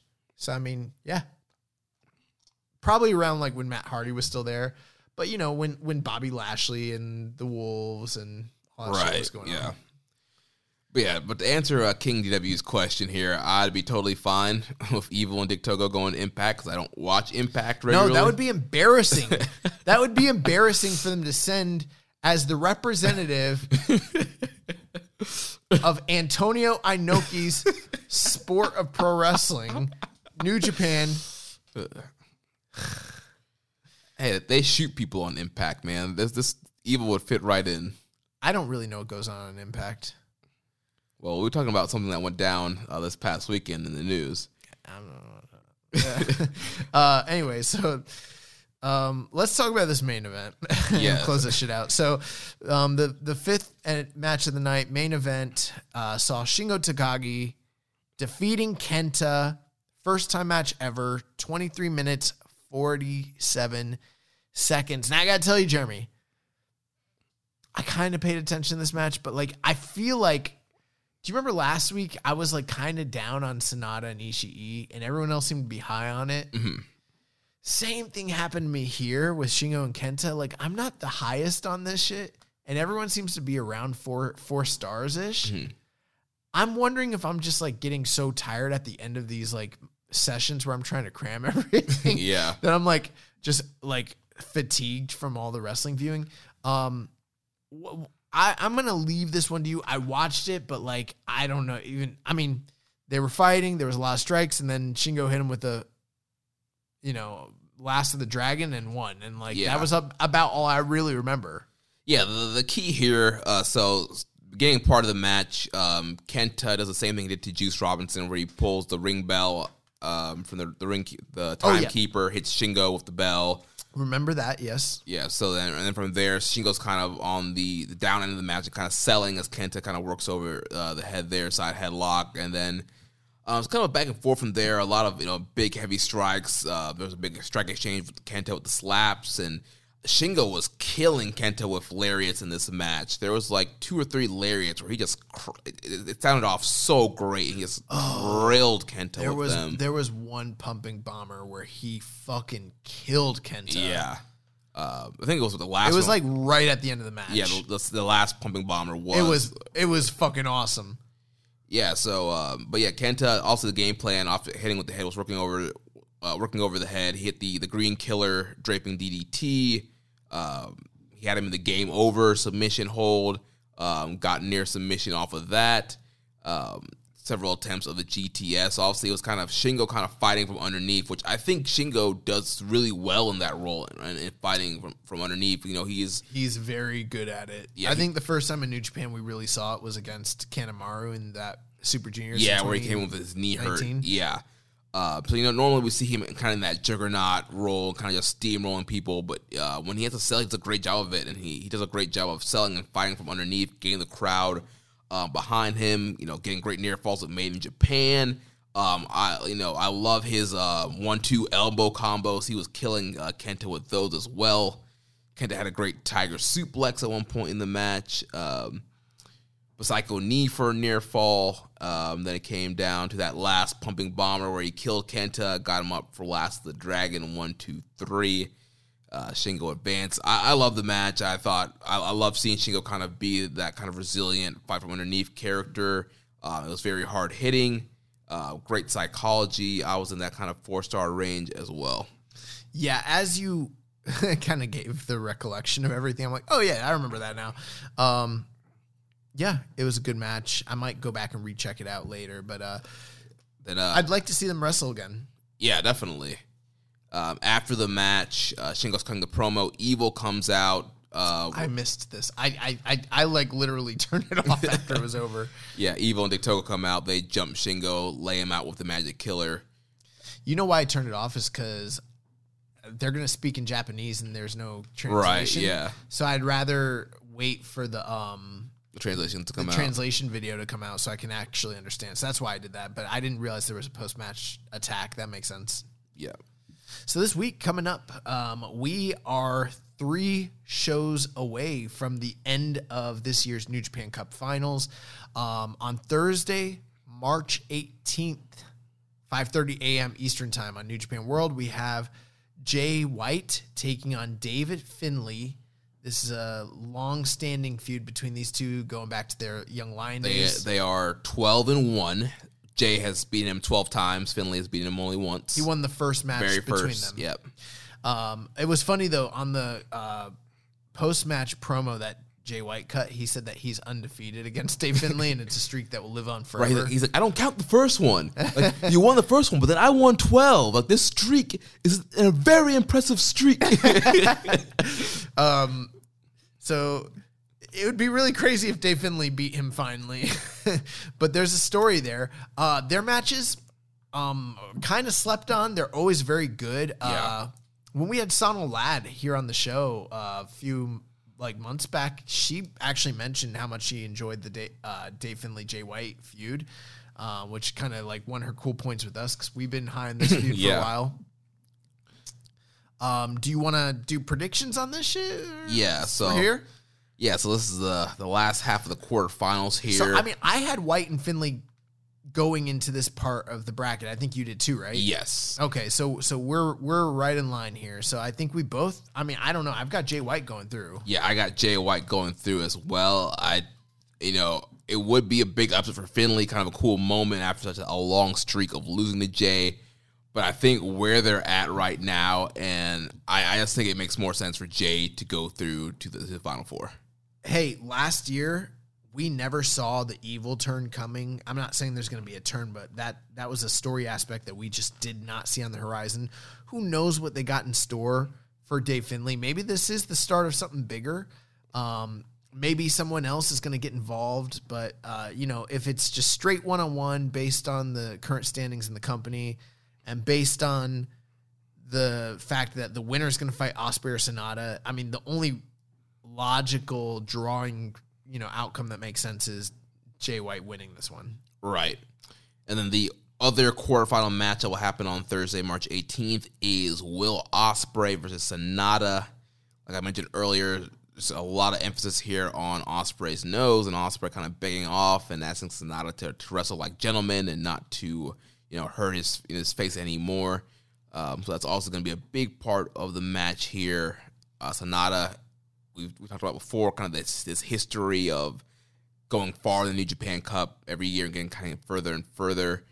Um, I I have not wanted to make that a talking point at all because uh, I feel like they played out that story already when he made it to the finals against Okada and then lost. And so my line of thinking is like he's fucking done. You know, right. I'm just saying, like he has great tournament experience. Um, is he not the most winningest person in the history of the New Japan Cup? probably. I think they said. I think that's something that Kevin Kelly said, Yeah. uh, which doesn't surprise me. Yeah, so you can't really count him out, but I'm I have Ospreay winning here and to get a an Ospreay Jay White uh semifinal. And did you have Ospreay and Sanada going into this part? I did, yeah. so you had that. my Sec- my right side of the bracket, I, I did pretty good. is on point. Yes. Yeah. Same same here. I had Ospreay and Sanada.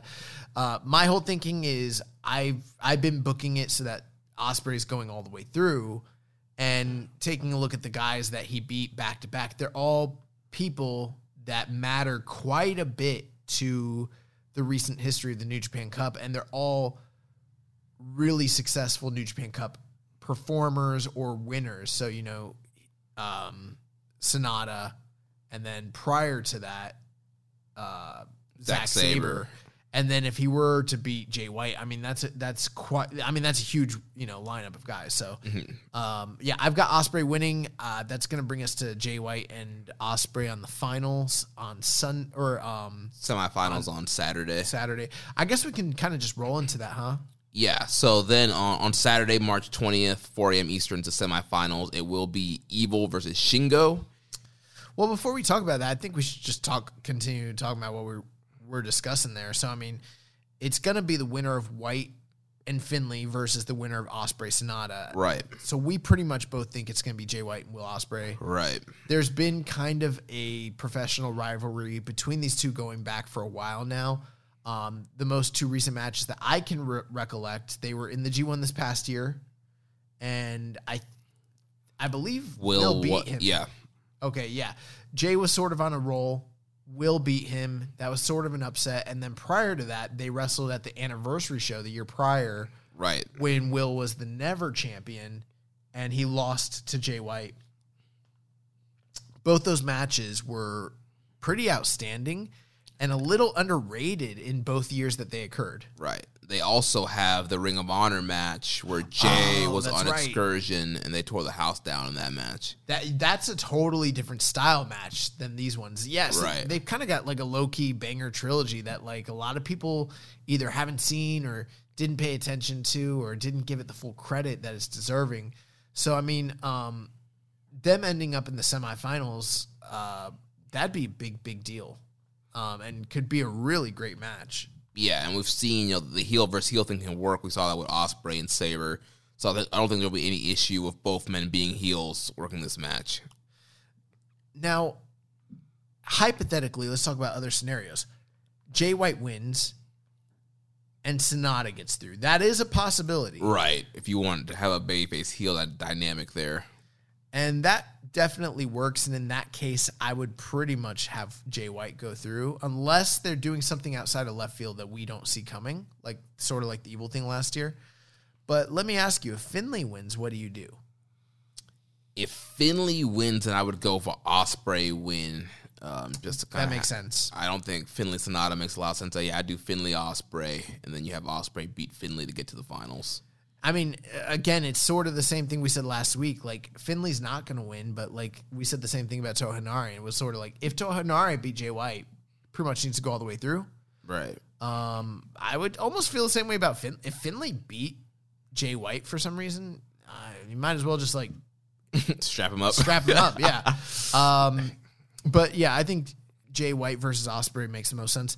The only thing that's a little surprising sometimes with these New Japan Cups, we don't get like the the big semifinals like you would normally book it out for like say a G1 or some other tournament. But this one kind of seems like they're going with big names. yeah. One concern though with White Ospreay, that's heel versus heel. Like you mentioned, it works, but then Evil Shingo is a heel versus face. So you got three heels and the one face in Shingo. Um, and I mean, I guess that works, but I don't know. It's a little interesting. Yeah. Well, I think that, that could help put the spotlight on Shingo. If that's what they're doing, if if they're truly going with Shingo, but then that kind of hurts my bracket. So I,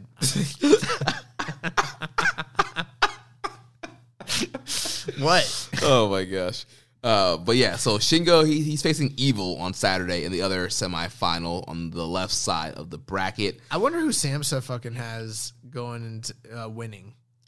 Um, I, I hope I hope whoever I hope he has a perfect bracket and then whoever he uh, books to win fucking loses. I think if I remember correctly, he said he had Ospreay winning. I think I don't. I'd have to double check. See, the problem is, is I got Ospreay winning too. So do I. um, so Evil and Shingo also kind of a history here with you know, also both men being an Lij at one point used to be. I forgot that happened. I literally like you were like they have a, they have a history, and I was like, what history? And then and then you said it. I was like, oh, that's right. They were in they and, were in and they Lij that, that banger New Year's Dash where they teamed together to take on Ishii and Goto. Yeah, things that could have been. They would have been an awesome tag team if they'd stayed like kept tagging together. Right.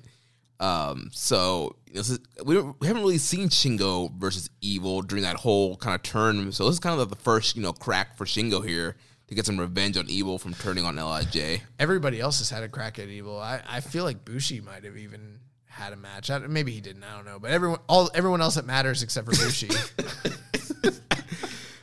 so you know, um, so are we getting? I mean, we're not that far off from Evil Jay White, Oh boy. bro. There's people that want it, and there's people that have been calling for it, and like we're not that far off. It could happen.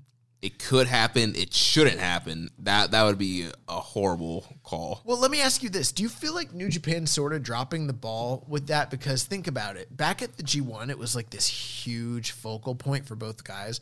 And they were talking about it so extensively during all the backstage promos. But since the G1 ended, and since the beginning of the quasi double night gold dash, whatever it ended up being, we haven't heard shit about Evil and Jay White.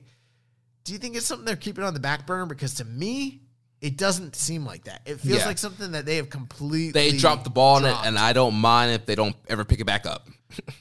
Oh, well, from a from a creative standpoint or like my personal stance, I'm not like, oh, I really wanted to see that. But it was also something that people seem to really be into. Right. And from a marketing standpoint, it feels like they they left a lot of money on the table. Right. I think what happened was they were like, How do we book it? What do we remember do? last time we tried a Bullet Club Civil War? That didn't work out so well. Let's let's not do it. I, I feel like they're like sort of like thinking like, uh, what, who wins? Right. Where do we go? What happens? You know. So and maybe some of what you're saying. So Someone in the room's like, let's do this Bull Club Wolf Pack. maybe they're gonna, maybe that is what's happening here. I don't think so. Um, it seems like for me, evil is uh, of of like. I mean, I think Shingo's beaten evil. Yeah. So I think that's why Evil kind of came through. I think it tells a little bit of a good story, like you mentioned. Evil turned on Lij to kind of cement his place in this tournament. Last year, he's he came into this year's tournament as the returning winner, and now you got Shingo, who's sort of like the last man to join Lij, and now he's the defender in this situation. I mean, they they didn't build it this way, but that's where we're at. You know, just gi- given the circumstances, like he's not only trying to punch his ticket, but also he's gonna maybe try to exact a little bit of revenge for his comrades. And um, I think he will get that revenge. Uh, I I think it would be terrible for them to have Evil go through to another final. If they do that, then I don't know. Ospreay is the only guy that really makes sense to me, unless Right. People, yeah. people want that all Bullet Club final. I don't know. Yeah, I think Shingo's going through, and I think you can you can tease it out a lot with Evil doing a lot of cheating and a lot of great near falls um, to try and beat Shingo. I think we Not will- not great cheating, bad cheating, Bad- yeah. shitty cheating.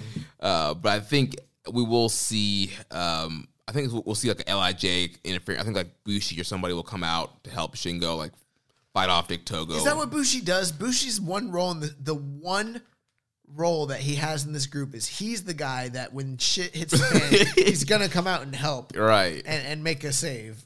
Um, or lend a assisting hand. Gotta get that TV time when you can, brother.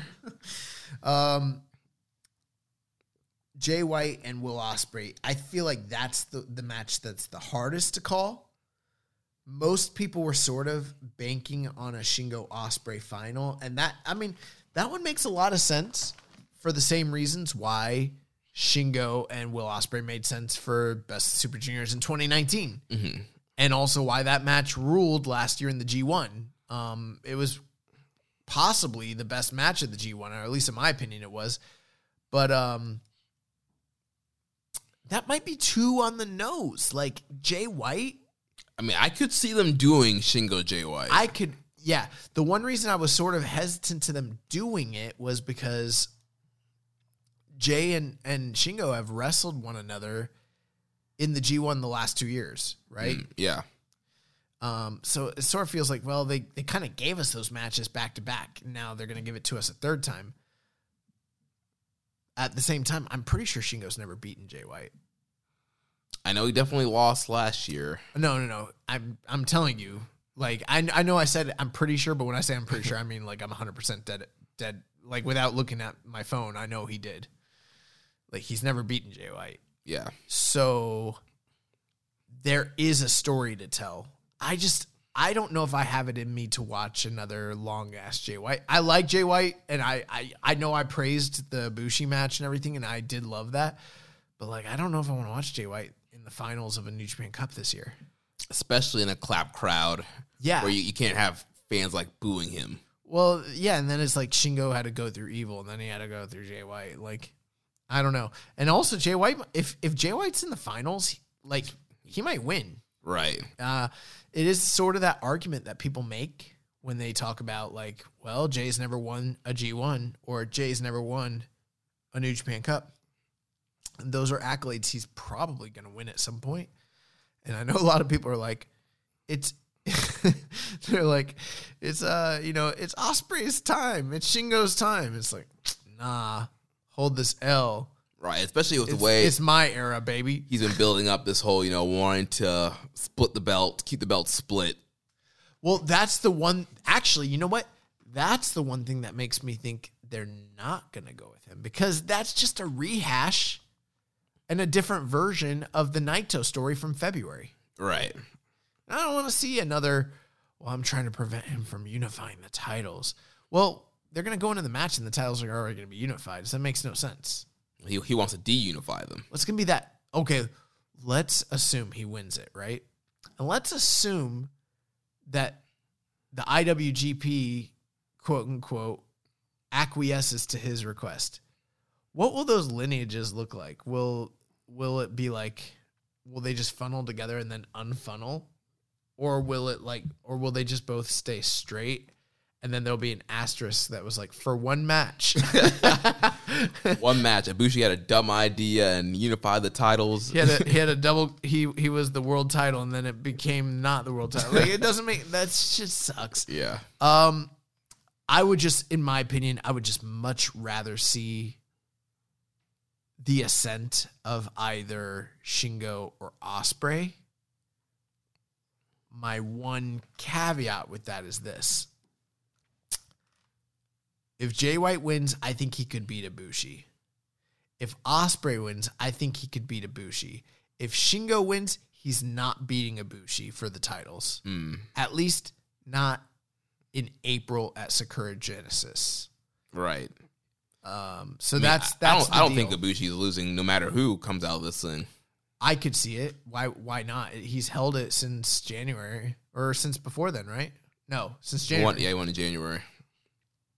It's a pretty long first reign, if you ask me. Yeah. Well, not a lot of guys get to hold it this long in their first reign. I mean, he might be dropping the title soon, especially given how many like high profile headlining matches they've had him in. I Yeah. could see it. I think that they, if you want my opinion, I know it's a little early. I think they're prepping him to drop the belt soon. Mm. I, I and and this is not new news. I have been saying this since like early February, late January. Yeah. So, but I think if he beats Shingo, he's gonna retain the titles. But I mean, is there is okay? I guess the question here, one thing, maybe this will help us with our booking, and we can come to a final answer on this New Japan Cup issue. We got two. We we've got uh two stadium shows as well as Sakura Genesis coming up. You also have Dontaku and Hinokuni. That's oh, that's the other one I think of Dontaku. Would it make more sense for Ibushi to just retain and go through? Obviously, we don't know what's on the docket. Or is there a possibility that they would draw better and have better like match? Are there other match options that would draw higher, provided you put the title on one of these three guys? There could be my my idea is thinking that if you're gonna do a title change, save it for the stadium or the dome. That makes sense. Um, but I could see they could do Ibushi on a chase. Ibushi works well as a babyface on a chase. You could have him. could you do Ospreay transitional champion to drop the belt to Okada? Mm, I'm just throwing ideas out Yeah. there. I don't know. yeah, I don't know. I feel like the next Ospreay Okada match, Ospreay needs to win. That's true too. Well, maybe Ospreay wins it the first time at the first stadium and then loses it in the dome. Mm, Just throwing ideas out there. Yeah. These are not like things I'm like dead set on. right. Um, I'm just one like because I'm wondering who's Ibushi gonna draw with in these big stadiums. We talked about that last week, and I was like Kenny Omega, I guess uh, Okada. Other than that, there's not very many other options I can really realistically think of. With Shingo, I can't think of any. As much as I love Shingo, I can't think of a big money drawing match with him that they haven't. I mean, they just did him and Okada. You know what I mean? Right. Which I mean, there's a story there. Um, they're now one on one. I think you could do the rubber match. Yeah, but you know how they like to do with these big shows. They like to do. Big, I mean, the one big protected match that they haven't done, but I don't think it makes sense booking wise on a month build is Naito and Ospreay. Right. That's the one match in this company that they just haven't given us yet. Yet. Other than that, I mean, you you got to bring in a John Moxley or you got to bring in a, a a Kenny Omega or something because I think they've like or you're doing a rematch because they've pretty much exhausted all these options. Right. They could do a gimmick match too. I know they don't do those often, but I mean for a big show, I mean who knows. Right. So I the, the only reason I bring all that up is because I'm just trying to think. I'm trying to think longer term. They got these big shows on the horizon. What is what's going to happen? Who's the best champion to go into these shows? yeah, who do you want representing the company? And I guess the downside, if you like you said, it might make sense to do a title change on these big shows. So the downside was if you had one of these guys beat Ibushi, that wouldn't be a very lengthy, illustrious title run. Mhm. So, so I guess that does kind of leave the door open that Ibushi could and likely would retain. Yeah, because I think we're gonna see Jay versus Tana for the Never title to really kind of elevate Ugh. elevate that to show like, all right, this is the new like secondary title. He, Sure. he beat Tana. Um, he did mention he he did say in the promos he's like, I'll take the Never title too. I, I heard him say that. Yeah, so So I mean, I don't know. Um, I mean, I'm I guess I'm still going with Will Ospreay because I mean, although like I'm kind of I'm at the point where I'm like I'm only like fifty point six percent positive it's gonna be him, and I'm like forty nine point four percent sure it's gonna be Shingo. I'm like on that tipping point. I'm pretty. I'm like I'm almost equal that Shingo's gonna beat him. Yeah, I, had Ospreay winning when I was booking Okada Ospreay in the finals. Uh, but now that I think Shingo is going in the finals and just a run that He just seems so hot. right, he Okada, um, Goto, Kenta, Yeah, I, I'm going with Shingo winning this thing.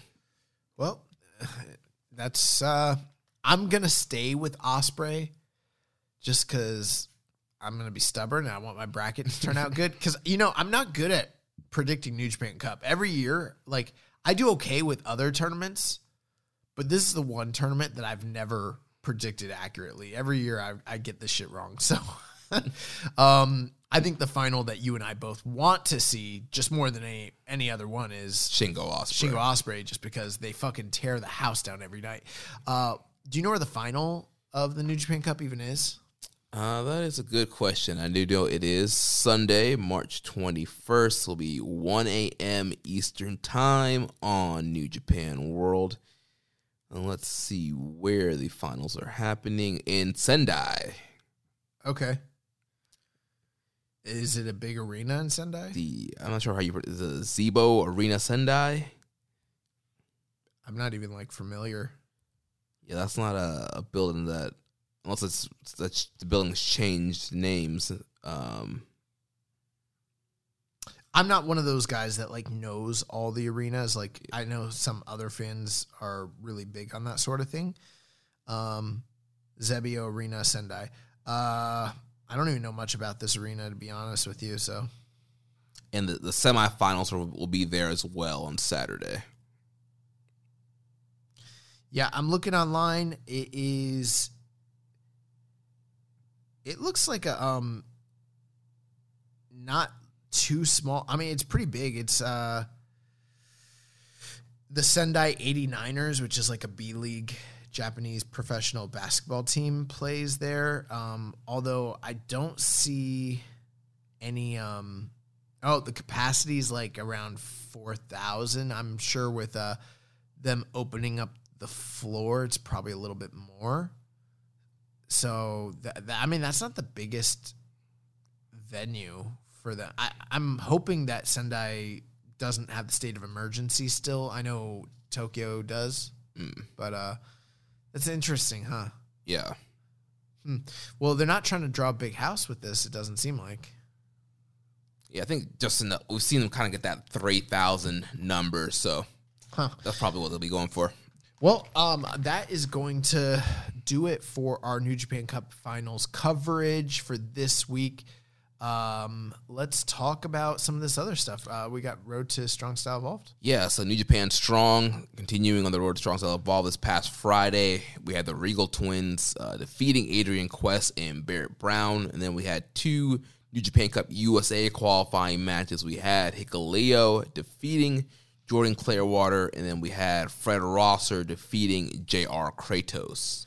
Yeah, I watched the show this morning. It was fine. Um, uh, some interesting things. The Regal Twins came out um, wearing the mask, the same um, ski masks that Brody King wore.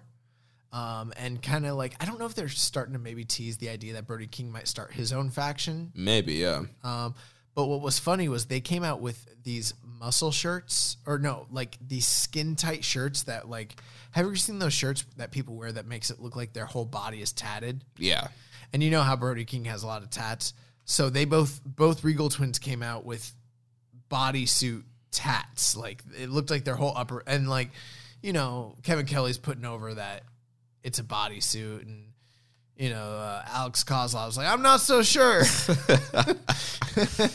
and so that was kind of funny. The big story, though, is Barrett Brown last week threw a hissy fit tantrum because he's never won in this company and he feels like his job's on the line.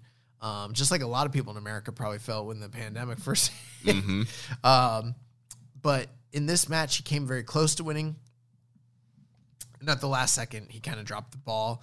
And so that's the story they're telling is that like he can't get the job done. He can't close and he feels very much so like his job's in jeopardy, his spot in the company and he, he might not be with New Japan that much longer. So we'll see where that goes. It looks like it's leading to some sort of heel turn for him. Um Hikuleo defeated Jordan Clearwater like you mentioned. Nothing much here.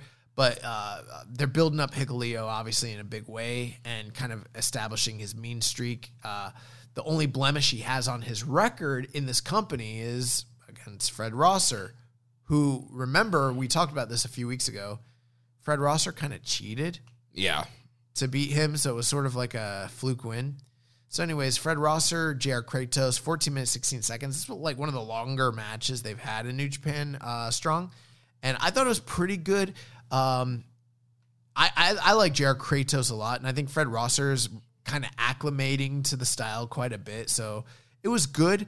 Um, Fred Rosser kind of got another shit win where like he shouldn't have beaten JR Kratos, but he still did. So it was surprising. Um, but then at the last second, after he won the match, Hikuleo came out, was pissed because they're gonna be up, you know, up probably up against each other in the first round of the New Japan Cup. Yeah. So and that it plays off the long term story of how he cheated. Rosser cheat beat him. So yeah. Right. And then him and him and JR Kratos kind of took him out. So that's everything that happened there. Um, not the most eventful uh, episode, but uh, Rosser Kratos, pretty good, pretty good match. I mean, I, I'd recommend it. Then this coming up Friday, we have two more qualifying matches for New Japan Cup USA. We have Brody King taking on Bateman and our man Ren Narita taking on Mysterioso. And there'll also be a special singles match with the Hatchet Jeff Cobb taking on Alex Coughlin. That should be a fun one. Uh, yeah, Cobb Coughlin sounds really great. Um, Brody King versus Bateman. I mean, all actually all all those matches sound pretty great. Yeah, this is, sounds like it's gonna be a really solid episode here. I'm assuming. mm, what do you think's gonna happen, Brody King and uh, Bateman? That's a tough one to call. I would go Brody King. Um, he seems to be the. But they're kind of pushing Bateman.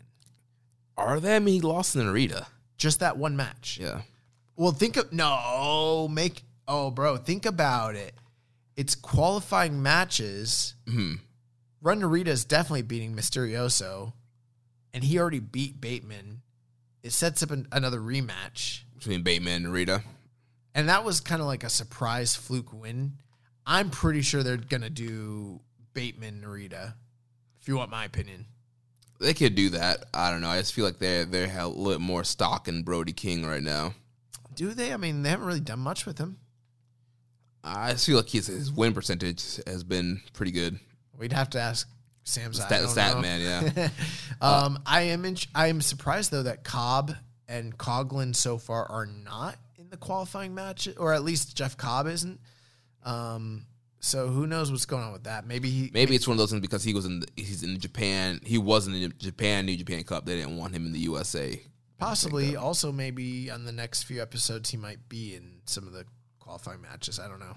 Yeah, we'll see here. We had a question from Muzza. He said, "With who's already qualified and in qualified matches for the up and coming New Japan Strong Show, are you more excited for this New Japan Cup USA compared to last year?" Yeah, I think that. Um, well, as far as who's already qualified, I mean it's um, Filthy Tom, Yeah, Filthy Leo Tom. Rush. yeah, Is there anybody else that qualified? uh, just um, Fred Rosser and, And then, Hikuleo. yeah, from this week, yeah. I mean, ba- and then uh, assuming Ren Narita and then either King or Bateman gets into it. Yeah, I think I'm a little bit more excited for this one than last year's. Um, there were some big names in last year's. Obviously, Kenta, who was the winner. But I mean, you look at the second side of the bracket, and I mean, there was a lot of names that I wasn't like thrilled to see there. I mean, uh, uh, we sang Dave Finlay's praises, but I, I wasn't like super jazzed to see him and Kenta in the finals. So I feel like there's probably a smaller amount of potential in, this year's lineup. Yeah, this looks like a fun tournament, especially with some of the newer guys that they've been able to bring in over the past year. So I'm looking forward to it. Awesome. Well, let's uh, dive into the news here. Yeah, so big thing that we got to talk about uh, this past Saturday. At, Is it a, is it a big thing? well, look at all the questions we got about it, man. Um, Yeah, it's crazy. Impact Sacrifice. We have new Impact World Tag Team Champions Finjuice. They affiliated Juice Robinson defeat the Good Brothers, Luke Gallows and Machine Gun Karl Anderson to become uh, your new Impact World Tag Team Champions. We had a lot of questions about this. Let's run through these. Uh, Reddit User Viking Pain says, What are the implications, if there are any, in Finjuice winning the Impact Tag Team titles? Will this lead to the Good Brothers coming back to New Japan sooner rather than later? Finjuice are working there. They're one of the top teams in um, you know, in the world right now based on the fact that they're you know, they've won the New Japan they've won the World Tag League, they've won the IWGP Heavyweight Tag Team titles before. They're a good tag team. And um, I think this is kind of just a stopgap between them winning and then eventually probably dropping the titles right back to the Good Brothers so that the Good Brothers can have, you know, this big title match between themselves and uh, the Young Bucks eventually. So um, I think that's pretty much all the implications there are for me.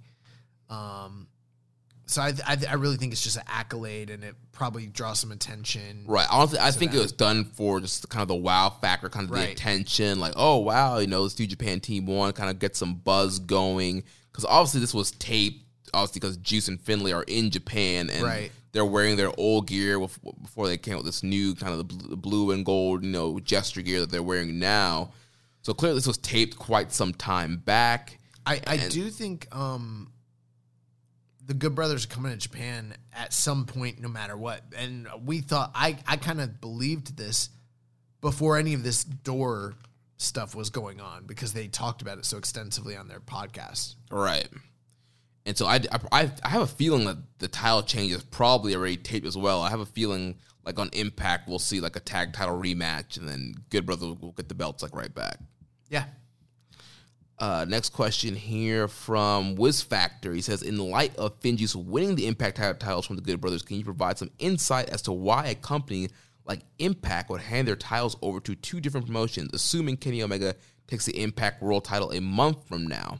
I'm aware that the wrestling business thrives on exposure, but the recent booking decisions make the Forbidden Door look incredibly one-sided in New Japan's and AEW's favor, and the Impact roster looks weak as a result. What exactly is a pro Impact business case here? I mean, I, I can't really speak on the Kenny Omega world title story, and I, I'm not going to speculate on that one because it's not really, this isn't the show for that. Uh, at least for me, you can talk about if you want to, uh, Jeremy, but I don't know what they're doing with that. As far as this, though, I mean, I don't know. I don't see it any different from all the times that New Japan put their titles on the Dudley Boys, the Steiner Brothers, the Road Warriors, XYZ foreign talent team from WCW or whatever company, TNA. And then what always happened?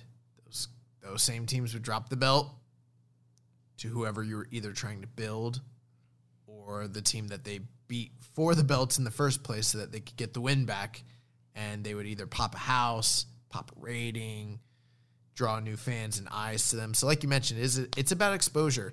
Um, I think it's too soon to say that it's incredibly one-sided when the story hasn't even played out.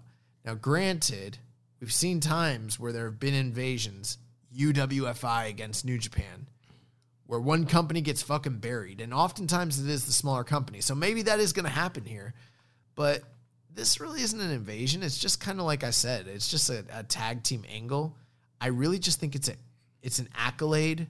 It's a nice little you know stopgap trinket where you know these guys won the belts. That's cool.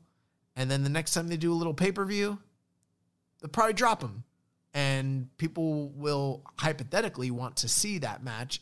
And it's good for both companies because it raises the stock of FinJuice, and it also raises the stock of Impact as a company for having elevated them, having having had them on their platform, and then you know drawn eyes to the Good Brothers or Motor uh, Motor City Machine Guns or Reno Scum or whoever the fuck it is that beats them. You know, Right. Yeah, the name of the game is definitely exposure. Um, with Impact working with AEW and New Japan. On the New Japan side, we're, we're seeing the, the Impact matches that feature Finjuice being featured on New Japan World. It's a whole new set of eyes right there. Um, with AEW, their Impact guys have been on you know TNT every week since Kenny Omega's been on Impact. Their their ratings have been higher. They did a great buy rate for the pay per view that Kenny was on. Now they're building to this uh, champion versus champion, uh, Kenny versus Rich Swann match, uh, winner takes all, which I'm assuming is going to do another good buy rate for them. So yes, you know they are their titles are kind of going on non Impact guys, but at the same time, more people are watching Impact than have in a very long time. So they're they're getting more eyes on the product. And the key is kind of what you were saying is having the guys ready to be built up to eventually beat Finjuice, whether it's the Good Brothers getting the titles right back or like it's more to the machine guns, and then with with Kenny, it's like you you build up your impact guy who's going to be the kind of like the, the savior, the face that could eventually beat Kenny and get the belt back. There's also the wow factor. Anything can happen in the World Wrestling Entertainment. you know, right. they used to do those title changes at house shows because you never know. Um, and that's what it was here. A lot of people didn't think that this was going to happen, and now it's like, well, you never know what's going to happen on Impact s- special or pay per view or television show. So, you know, who's to say that the next time you tune you tune in, who's going to show up, who's going to leave, who's going to win a title, who's going to, you know, whatever. I mean, maybe the next time they wrestle, they drop the belts to the to the machine guns, but then suddenly, oh my god, what are the Young Bucks doing in the Impact Zone? right, yeah. You know, you never know. Also, I mean, for New Japan fans, you got Jay White name dropping the fact that Juice and Finlay won the Impact titles. He, he put that in his post match promo. Every post match comment, you've got uh, Juice just plugging Impact. It was hilarious. The last one he did, he's like, yeah, he's like, yeah, go to Google, type in Impact Plus, type in your Yeah. little credit card. He's like, oh wait, I need to be in Nashville. I have a plane to catch. yeah, yeah. So I mean, th- that's what they're doing. Is there? It's cross promotion for both companies, and I mean, it it it, it is a two way street. It's not like Impact is only pushing New Japan, and New Japan is ignoring this shit like it never happened. right. They've got a few, and it it's not over pushed on either side. It's just it's synergy. You know, each group is kind of acknowledging one another. They're working together. It's cool. You know.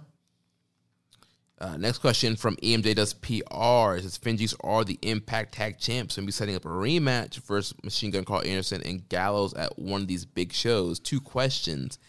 If they get a dome match, is this going to help rehab Finjuice in Japan?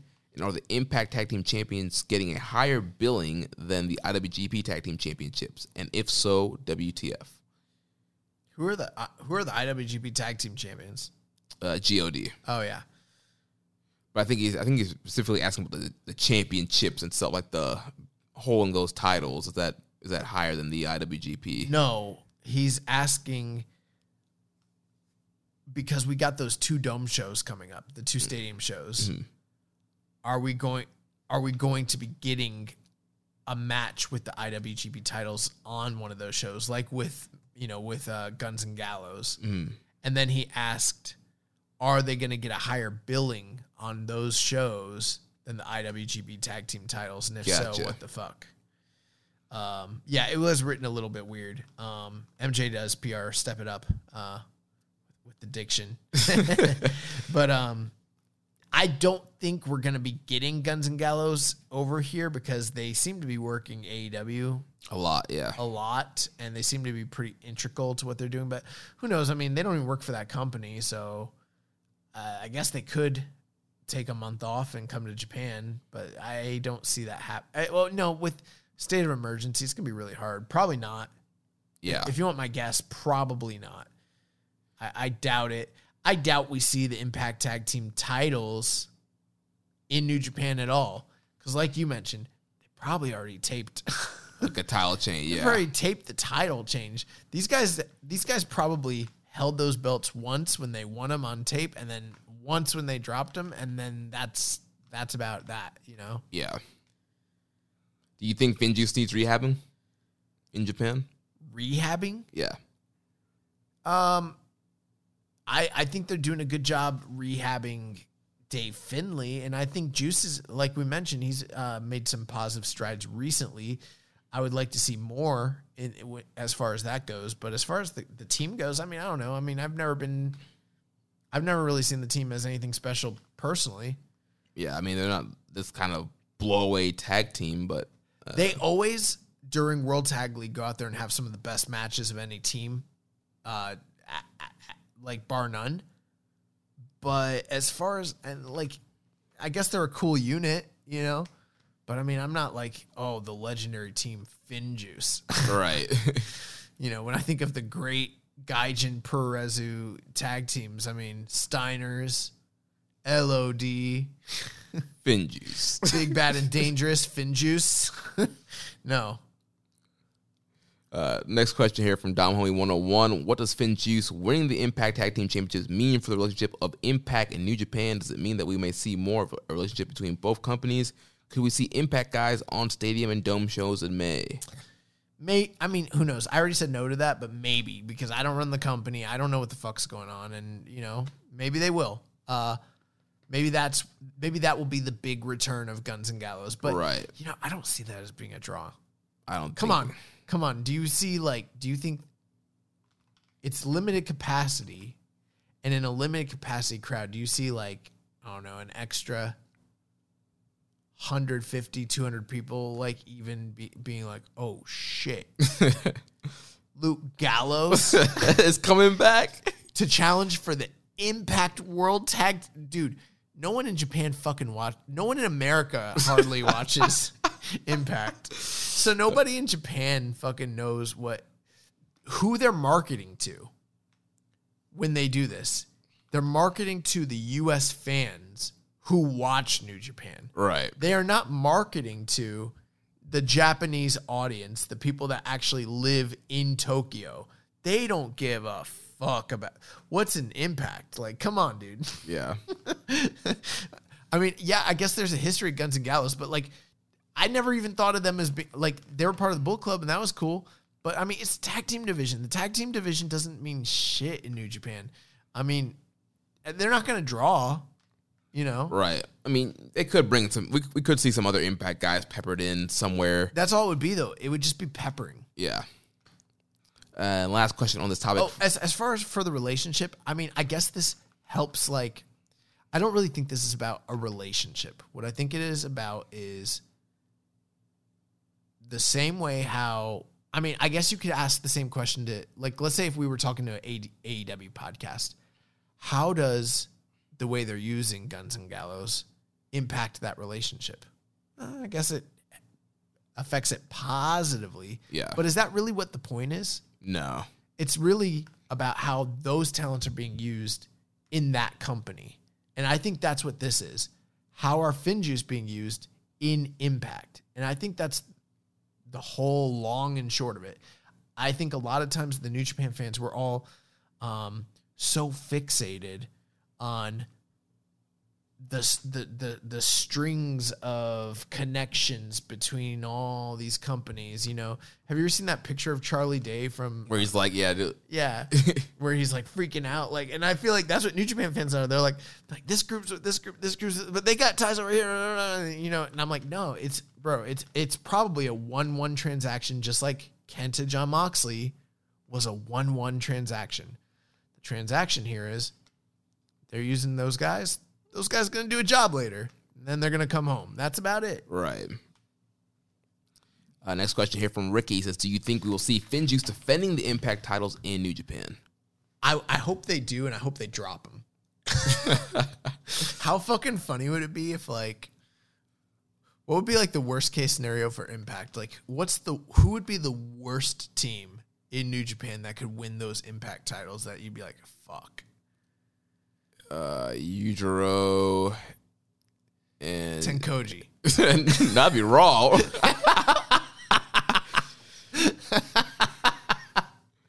Tenkoji wins that shit. Tenkoji versus Machine Gun. Sign me up for that. oh, you want us to go to Nashville? nah, fuck that. We're not going. We'll mail you the belts back. Oh man. Uh, so in other Man, so many questions about, bro. I didn't give a fuck about this. I mean, I guess the way I answer the questions, I don't know. I hate to be that buzzkill. A lot of questions. people are people are excited about this, man. Hey, that's the point of something like this. It's to get people excited. And guess what? Evidently, it, It worked. worked, yeah. it worked. Yeah, for some people, not for me. I'm gonna watch the match though. I haven't watched it yet. I, I will watch it. Well, we'll see how those uh, Impact Plus and uh, Access numbers do in the coming weeks. Uh, but speaking of TV, uh, the Roku channel, as you know, every Thursday night has uh, been airing new footage of NJPW archives. Uh, first time airing on international TV for several matches here. This coming up week, they are airing Hiromu Takahashi versus Ryu Lee and Roppongi 3K versus Zuki-gun from New Beginning in Osaka from last year. Uh, if you're digging the Roku channel, I mean, why not rewatch Romu and Ryu Lee? So check that out. Uh, free match of the week is Sanada versus Okada from the New Japan Cup 2019 Finals. Minoru Suzuki is doing a online meet and greet on March 23rd as a part of the Tokon Shop Global. And we had a question here from Viking Payne. Minoru Suzuki is having an online meet and greet on March 23rd at Tokon Shop. Are you guys planning to attend? What questions would you like to ask him? And will you use some of these Biden bucks on autographed Suzuki Gun merch? What? Who asked that? Viking Pain. Oh, sorry. Um, no, I'm not gonna listen. I, I don't go to. I don't. I don't mean to be a big leaguer. I don't go to meet and greets ever. Um, the only there is one person I'd go to a meet and greet for. Could you guess who I'd go for a meet to a meet- It's pretty much just Tanahashi. I, I wouldn't go to a meet and greet for like anybody else though. Well- like I couldn't think of anybody. I met Suzuki in person. Right, in- we've met Suzuki. in New Orleans 2018. I got a picture with him and the now defunct Intercontinental title. Did we not interview Suzuki in Dallas? Was he not in that G1? No, he wasn't. Okay. Was he not there though? No, Okay. I don't think he was. I'm pretty sure he wasn't. If he was, he definitely wasn't in the media room. Hmm. Uh, I mean, I don't really understand. I don't. I think Jeremy, you're more tech savvy than me, so I'm not sure how uh how they would even do like an online meet and greet. I guess it would just basically be like a personalized Zoom. I believe he's doing um, YouTube, like a live YouTube, and he's gonna he'll be taking like uh, questions. So it's not even like he sees you and you get to personally speak or interact with him or anything. Well, let me. Uh, Because I feel like if you want to do the whole meet and greet experience, they should see the fans who are talking to him and ask, "Hey, I, I'm not trying to bury this. I think this is great for the fans. I think it's really cool. Um, I love Minoru Suzuki, but like, I just um, I, I I wouldn't pay. Do you have to pay money for this? um, let's see. I guess that's some of the stuff I'm like. I guess that's what I don't even know if if it was free, I might watch it. I think it, it's free, uh, but there, there will be merch you can buy. So it's a live YouTube. He's going live on YouTube. He'll be answering your questions and autographing exclusive Suzuki Gun goods. That's one thing I would never pay to for any exclusive goods for any reason. I, I've got important things I'm trying to do in my life. I mean, you guys heard about the lawsuit. Yeah, so you can, you can ask them questions and then get a chance to grab the exclusive signed merchandise. Um, there will be an autographed 2021 Suzuki shirt, autographed Minoru Suzuki original bath towel, autographed Suzuki Gun flag style bath towel. Bro, in, in, in the finance world, those are what we call commodities, and they're just not gonna appreciate at the kind of rate that I'm hoping for long term to to make my nut back. Like I just I don't know. That seems like a bad investment to me. Yeah, it says you can purchase goods during the live event. Uh, these goods will be limited in quantity and will be discounted when sold out. There are people that really like merch though. And if you really like merch or you really like Suzuki Gun or you love Minoru Suzuki, I mean, we've I've met Suzuki like two or three times now in real. I I have met him. I met him once in New Orleans. I met him in New York, twice in New York. So I mean, like I've met Suzuki in real life. Yeah, so I probably will not be uh, tuning in for the meet and greet, but I mean, if you're a big Suzuki Gun mark, this is your chance to get some exclusive merch. So right, I'm gonna read something on the. Uh, I I just saw this on my phone. It's just fucking funny. So someone posted. Um, T3 Delicious posted. This is unrelated to anything we're doing. This Okay. is just in the um, what's it called? In Reddit, they said with the fourth incarnation of the IWGP Heavyweight Championship, what if New Japan keeps the video introduction and adds all the champions of previous incarnations? And while we're at it, include all the IC championships as well. That would mean including Hogan, Suzuki, Jericho, Goto, Angle, La Sombra. And then someone else, th- this guy goes, Autobot RT goes, nope, just photos of Ibushi, baby photos, kid photos, teen photos, adult photos, old photos, just Ibushi. I don't know. That fucking popped me. Oh, man. I hope that's what they do. I hope the whole like roll call of champions, champions roll call, whatever is just Just just Ibushi. just like Ibushi with I think I made this joke before, but like it's just him with like fucking Roman candles on, like just pouring. Right, that's, that's what I was saying. Like clips of like all of DDT and like him and Kenny making out. Ah, freaking uh, the that movie what, that we have over there. The Kai, what the, the yeah, the uh, kaiju movie. yeah. Yeah, him just like giving a German suplex to a giant like fucking dinosaur. Yeah. Shit like that. Oh man. All right, we have a few um, random questions here that we'll cap off with, and then get to recommend a match of the week. Uh, Viking Pain, he asks, it feels to me that Shinsuke Nakamura isn't looked at at the same stature as Hiroshi Tanahashi, at least not anymore. Tanahashi, to a lot of wrestling fans, is a bona fide legend, while Nakamura isn't. Is it all because of his WWE run? And what matches besides legendary bouts of Ibushi and AJ would you recommend to remind the world how good he is? Mine would be Okada Nakamura G125. Oh wow. Um, I don't know. I, I guess I'm getting tired. I had trouble following you. So Nakamura is not seen in the same light as Tanahashi anymore. That's what he's saying. People, he thinks that people are not seeing Nakamura on the same level as Tanahashi. Um, that might have always been the case. to to be honest, I mean they're they're they're each other's great generational rivals. Um, and I mean they're both of their careers were defined fighting one another. And I mean, you know, they're they're the John Cena and Randy Orton of their New Japan generation. Right. Um, and I, I mean, I think the thing is with Nakamura, he left and he did some other bullshit, and that's more recent in the minds of people. So that's the way that people see him, you know.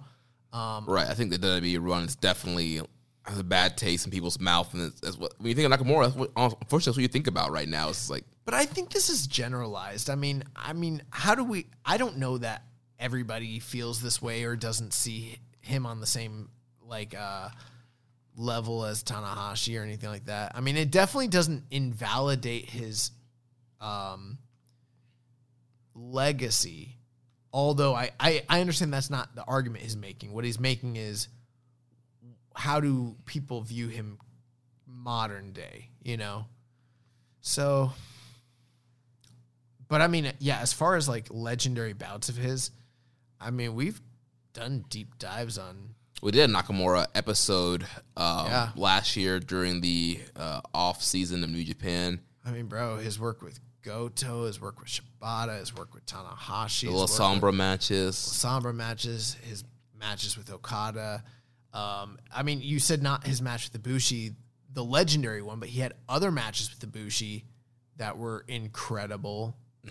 Um, I mean, his Mm-hmm. I mean, the Fale match that we Yeah, the watched. fucking fu- bro. The the matches with um Makabe are really good. The Suzuki matches, I mean, everything everything he did was fucking awesome. yeah, it's hard to find a bad Nakamura match in New Japan. Uh, his matches with um Yoshihiro Takayama, his match with Angle, all that shit's gold. Yeah.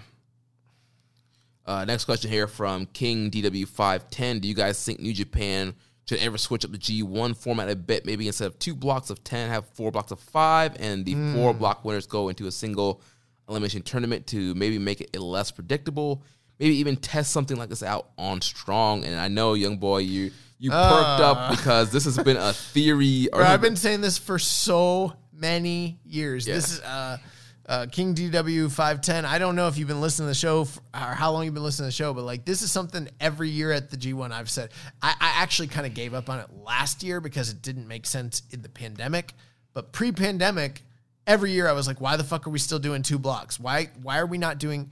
But he he said two blocks of five. he said uh, instead of Four two, blocks of instead five. of two blocks of 10, have four blocks of five. Nah, fuck that. We need to go with my idea, which is superior to yours, King DW510. Four blocks of six, bitch. Let's get 24 people up in this bitch.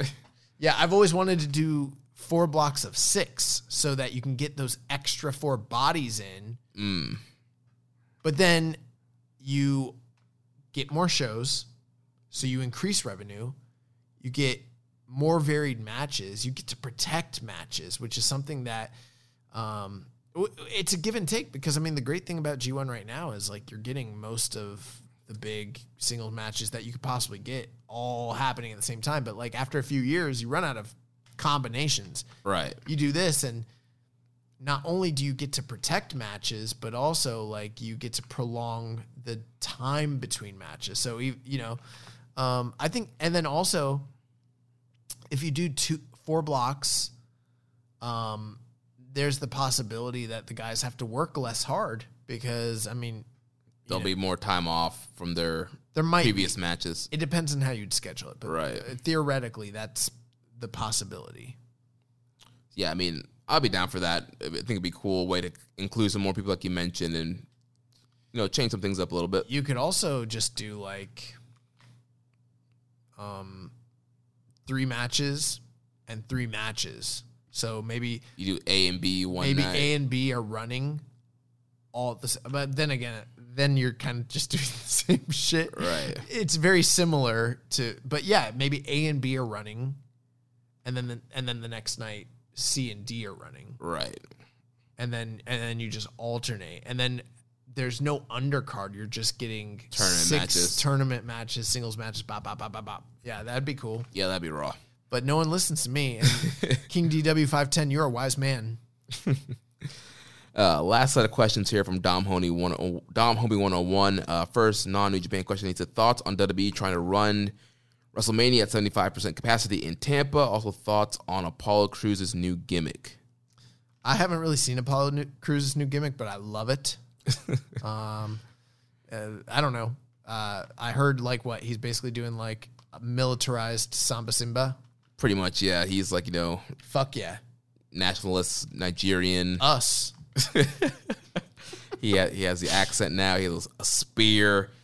Um, I'm down with it. I mean, I don't know. I, I've heard it's problematic, and I've heard other people that did did or didn't like it. I don't know. I mean, the thing is, like, I just, I just don't really care about WWE. I like Apollo Crews. I think he's a, a great wrestler, and I would love for him to be in an environment where he can thrive. But at this point, like, he's been there so long, and like, I don't. I just really don't care. Listen, man. I mean, yeah, we're pretty like detached from WWE, but like the one thing that's always kind of kept me connected is that fucking network. And now that that shit's like, dude, I can't fucking log in and watch a Boston Garden show from '85 in classics. If I can't do that, I have no reason to watch this product. like none. Like if I can't go in there and watch Jake Roberts and Ricky Steamboat from '86, or if I can't go in there and watch Bulldog and Bret Hart '92, why? Then what's the point? You know, what is the point? Well, hopefully the uh, the execs at Peacock keep their word, and by August, the full archive will be back up. Man, fuck that. Um, as far as 75% capacity, um, dude, there's not going to be a travel. There, there's not going to be a, a, travel group, like hardly at all. Hardly at all. They were supposed to put tickets on sale today, and guess what? Those tickets don't go. sa- They didn't go on sale. Right? They pulled. They postponed it. And um, the word on the street, our inside sources say, because there, there's no interest and they're worried about it and they're trying to figure out, they're trying to buy themselves some time to garner up some, uh, some interest. Here's the thing they've run so many years where all they had to do, well, I mean, okay, for instance, WrestleMania, what was it, 32? Was that the one that ran in Texas. Texas? Yeah. Okay, would anyone like be like Triple H and Roman Reigns drew a hundred thousand or whatever the kayfabe number, hundred thousand people? No, WrestleMania did because it's a brand and it just fucking sells out because it's just WrestleMania. But it's a traveling crowd. You think there was a hundred thousand people in uh Texas just in Dallas waiting, that yeah. were just like you know they got to see Triple H and Stephanie make that grand entrance. Like no, they don't give a fuck. You think there's forty five thousand people in Tampa, Florida, or in Jacksonville or Orlando that want to see this shit? Like no, bro. Like it's not the Super Bowl. This shit's not happening. Um, even if they got the approval to do this, which I don't think they're going to, or even if they they might, who knows? I don't know, man. I don't. I think they're going to do bad numbers. I think they're fucked. Yeah, it's it's yeah. I know this. And This, this isn't just like anti WWE rhetoric. I'm looking at I'm looking at the tea leaves. Like I don't think they're gonna do so hot. I know, I know this week they're starting to try and pump matches out. They announced uh, Drew and Lashley for WWE title, and Well, that's because they need a card, Right. Because because the event itself, the the brand and the name WrestleMania can't draw alone like it normally does. right, And um, I, I think it's I think it's poetic because right now, ninety nine percent of what they do doesn't matter. They're just a content creator. The ratings don't matter. like nothing really. Right. Like they, they got these contracts in place. They're gonna make their money regardless. But the one thing that's gonna be an embarrassment is if they try to run Raymond James Stadium two nights, and they got like eight thousand people in there, Yeah. if that, you know. yeah, yeah. We'll also, see all these indies are gonna fucking take a a big hit. Yeah, yeah. All, there's so many indies running WrestleMania weekend. They think they're gonna make their nut. It's not happening. All right, and then he has uh, three different fight questions here for you. So first, with the passing of boxing great Marvelous Marvin Hagler, what are the young boys' thoughts on the boxing career of that man that they called Marvelous? What was his legacy, and where does his where does he rank among all the all time greats? yeah, man. Um, Marvin Hagler, one of my all time favorite fighters. I love marvelous Marvin Hagler. Um, I, I'm not sure whether he beat Sugar Leonard. Uh, it's tough to say, um, but I, I I really enjoy him. I mean, obviously, everyone is you know probably remembers him most for the war, the match with him and Thomas Hearns. I think it went three rounds. Um, probably the most barbaric fight ever in the history of combat sports. Period. Um, but you know, Marvelous Marvin Hagler, man. I mean, I would have to say he's probably the greatest middleweight fighter of modern times. Um, I guess the other name you could throw out there is Bernard Hopkins, but I mean, for my money, I take Marvin. I take Marvin Hagler over him. Um, there's other names out there. You know, you got your Bob Fitzsimmons, your Harry Grebs, and your Carlos Monzons, but I'm not as familiar with all of them. I've seen Carlos Monzon, but I, I mean, I, I didn't get to watch those guys. You know, I didn't get to watch Harry Greb in the 1800s, you know, have 300 fights and be the greatest middleweight of all time. So for me, it's Marvin Hagler. Um, I, I think he's one of the absolute greatest. I mean, he's a top 20, top 30 pound for pound fighter ever and he dominated his division for 10 years straight.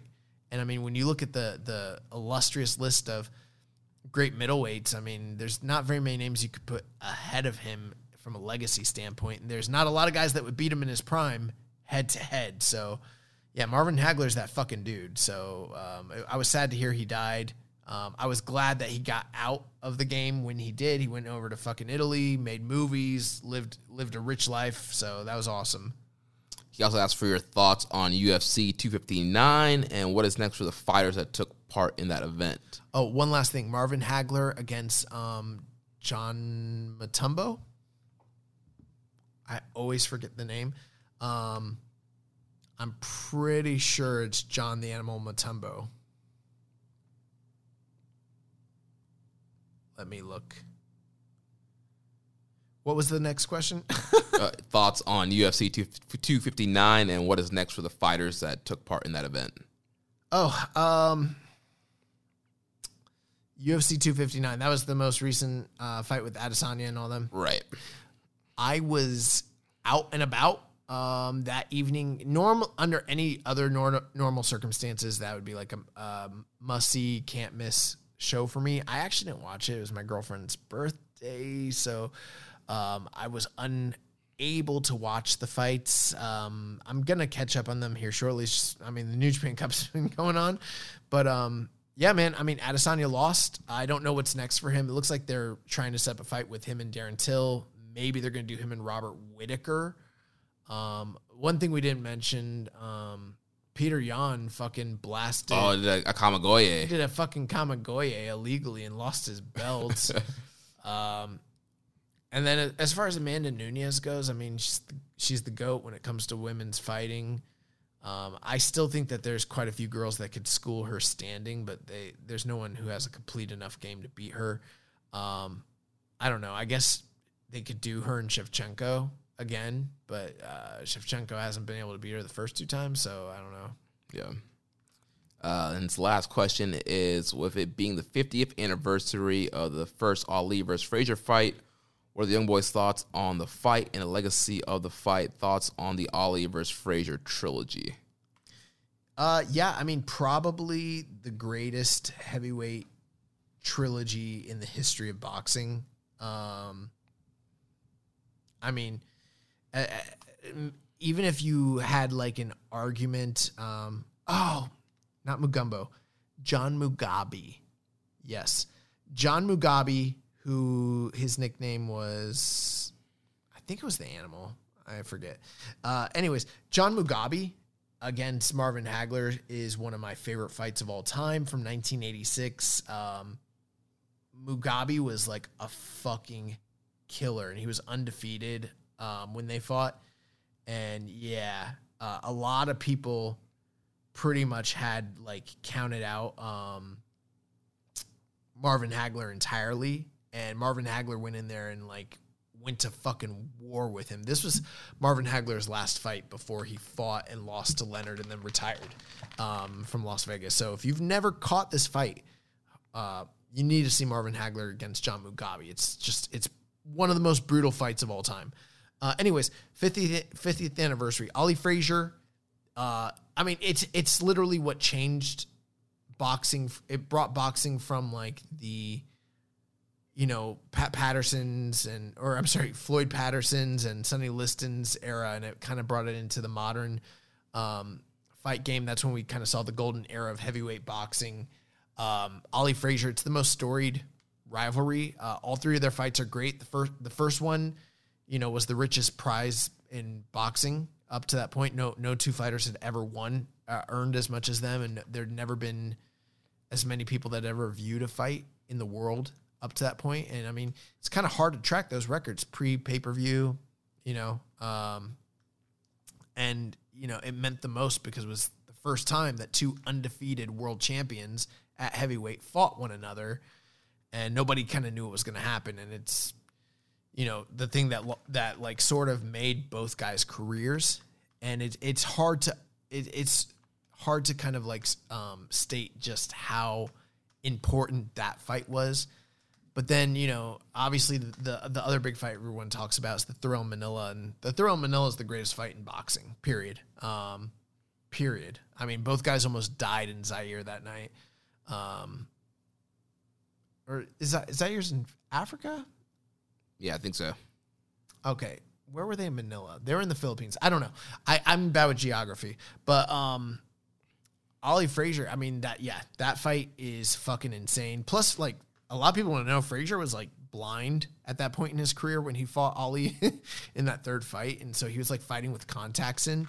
Um but yeah, I mean, it's it's it's the two it's two of the all time greatest heavyweights that made one another just killing each other and yeah it's it's the greatest. And if you've never seen any of their fights i mean you need to see them. Ali the perfect slickster dancer and then you got this dirty boxer this this guy who's willing to take six punches just to, to rattle like two or three of his own. Um, you know, it, it's it's essentially it's Kenny Omega and Tomohiro Ishii. If you've never seen it, literally, like it's it's fucking incredible. So, if you've never seen any of the Ali Frazier fights, I would recommend the, the entire trilogy. And um, yeah, th- those those fights were cultural fights. They were cultural events that changed the world. So I mean, like major sporting events that like still live. We're talking about it 50 years later. So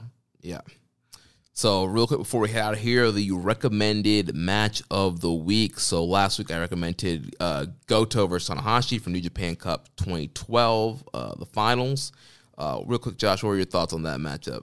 Uh, really enjoyed this match. Um, I, I was looking back at the records, and I think last week I talked about one of their matches that I loved, and it was actually the Dominion match from 2011. Um, that's the best match Goto and Tanahashi have ever had, but it makes sense because Tanahashi retained the IWGP title at Dominion the previous year, and already at this point, him and Goto had had a storied rivalry. And going into this match, Tanahashi had dropped the title to Okada already. And so a lot of people were anticipating that Tanahashi would win the cup, come back and challenge for his title, get his title back from that punk kid Okada. Didn't work out that way. Um, they were in Korakuen, and this crowd was hot, really hot for this match. And I think part of it was so many people love Tanahashi and wanted to see him rise to the occasion like he always does. But then another part of the crowd wanted to see this underdog Goto finally beat Tanahashi and win the big one. And um, Tanahashi threw everything at Goto. Goto outlasted every one of them. There's one exchange in the fight that I love towards the end where they are just hammering each other with uh, elbows. Uh, it's it's one of the more memorable striking exchanges, and it ends with uh, Goto hitting him with a big lariat. Some really good leg work from Tanahashi. One thing I didn't like about the match, a couple things.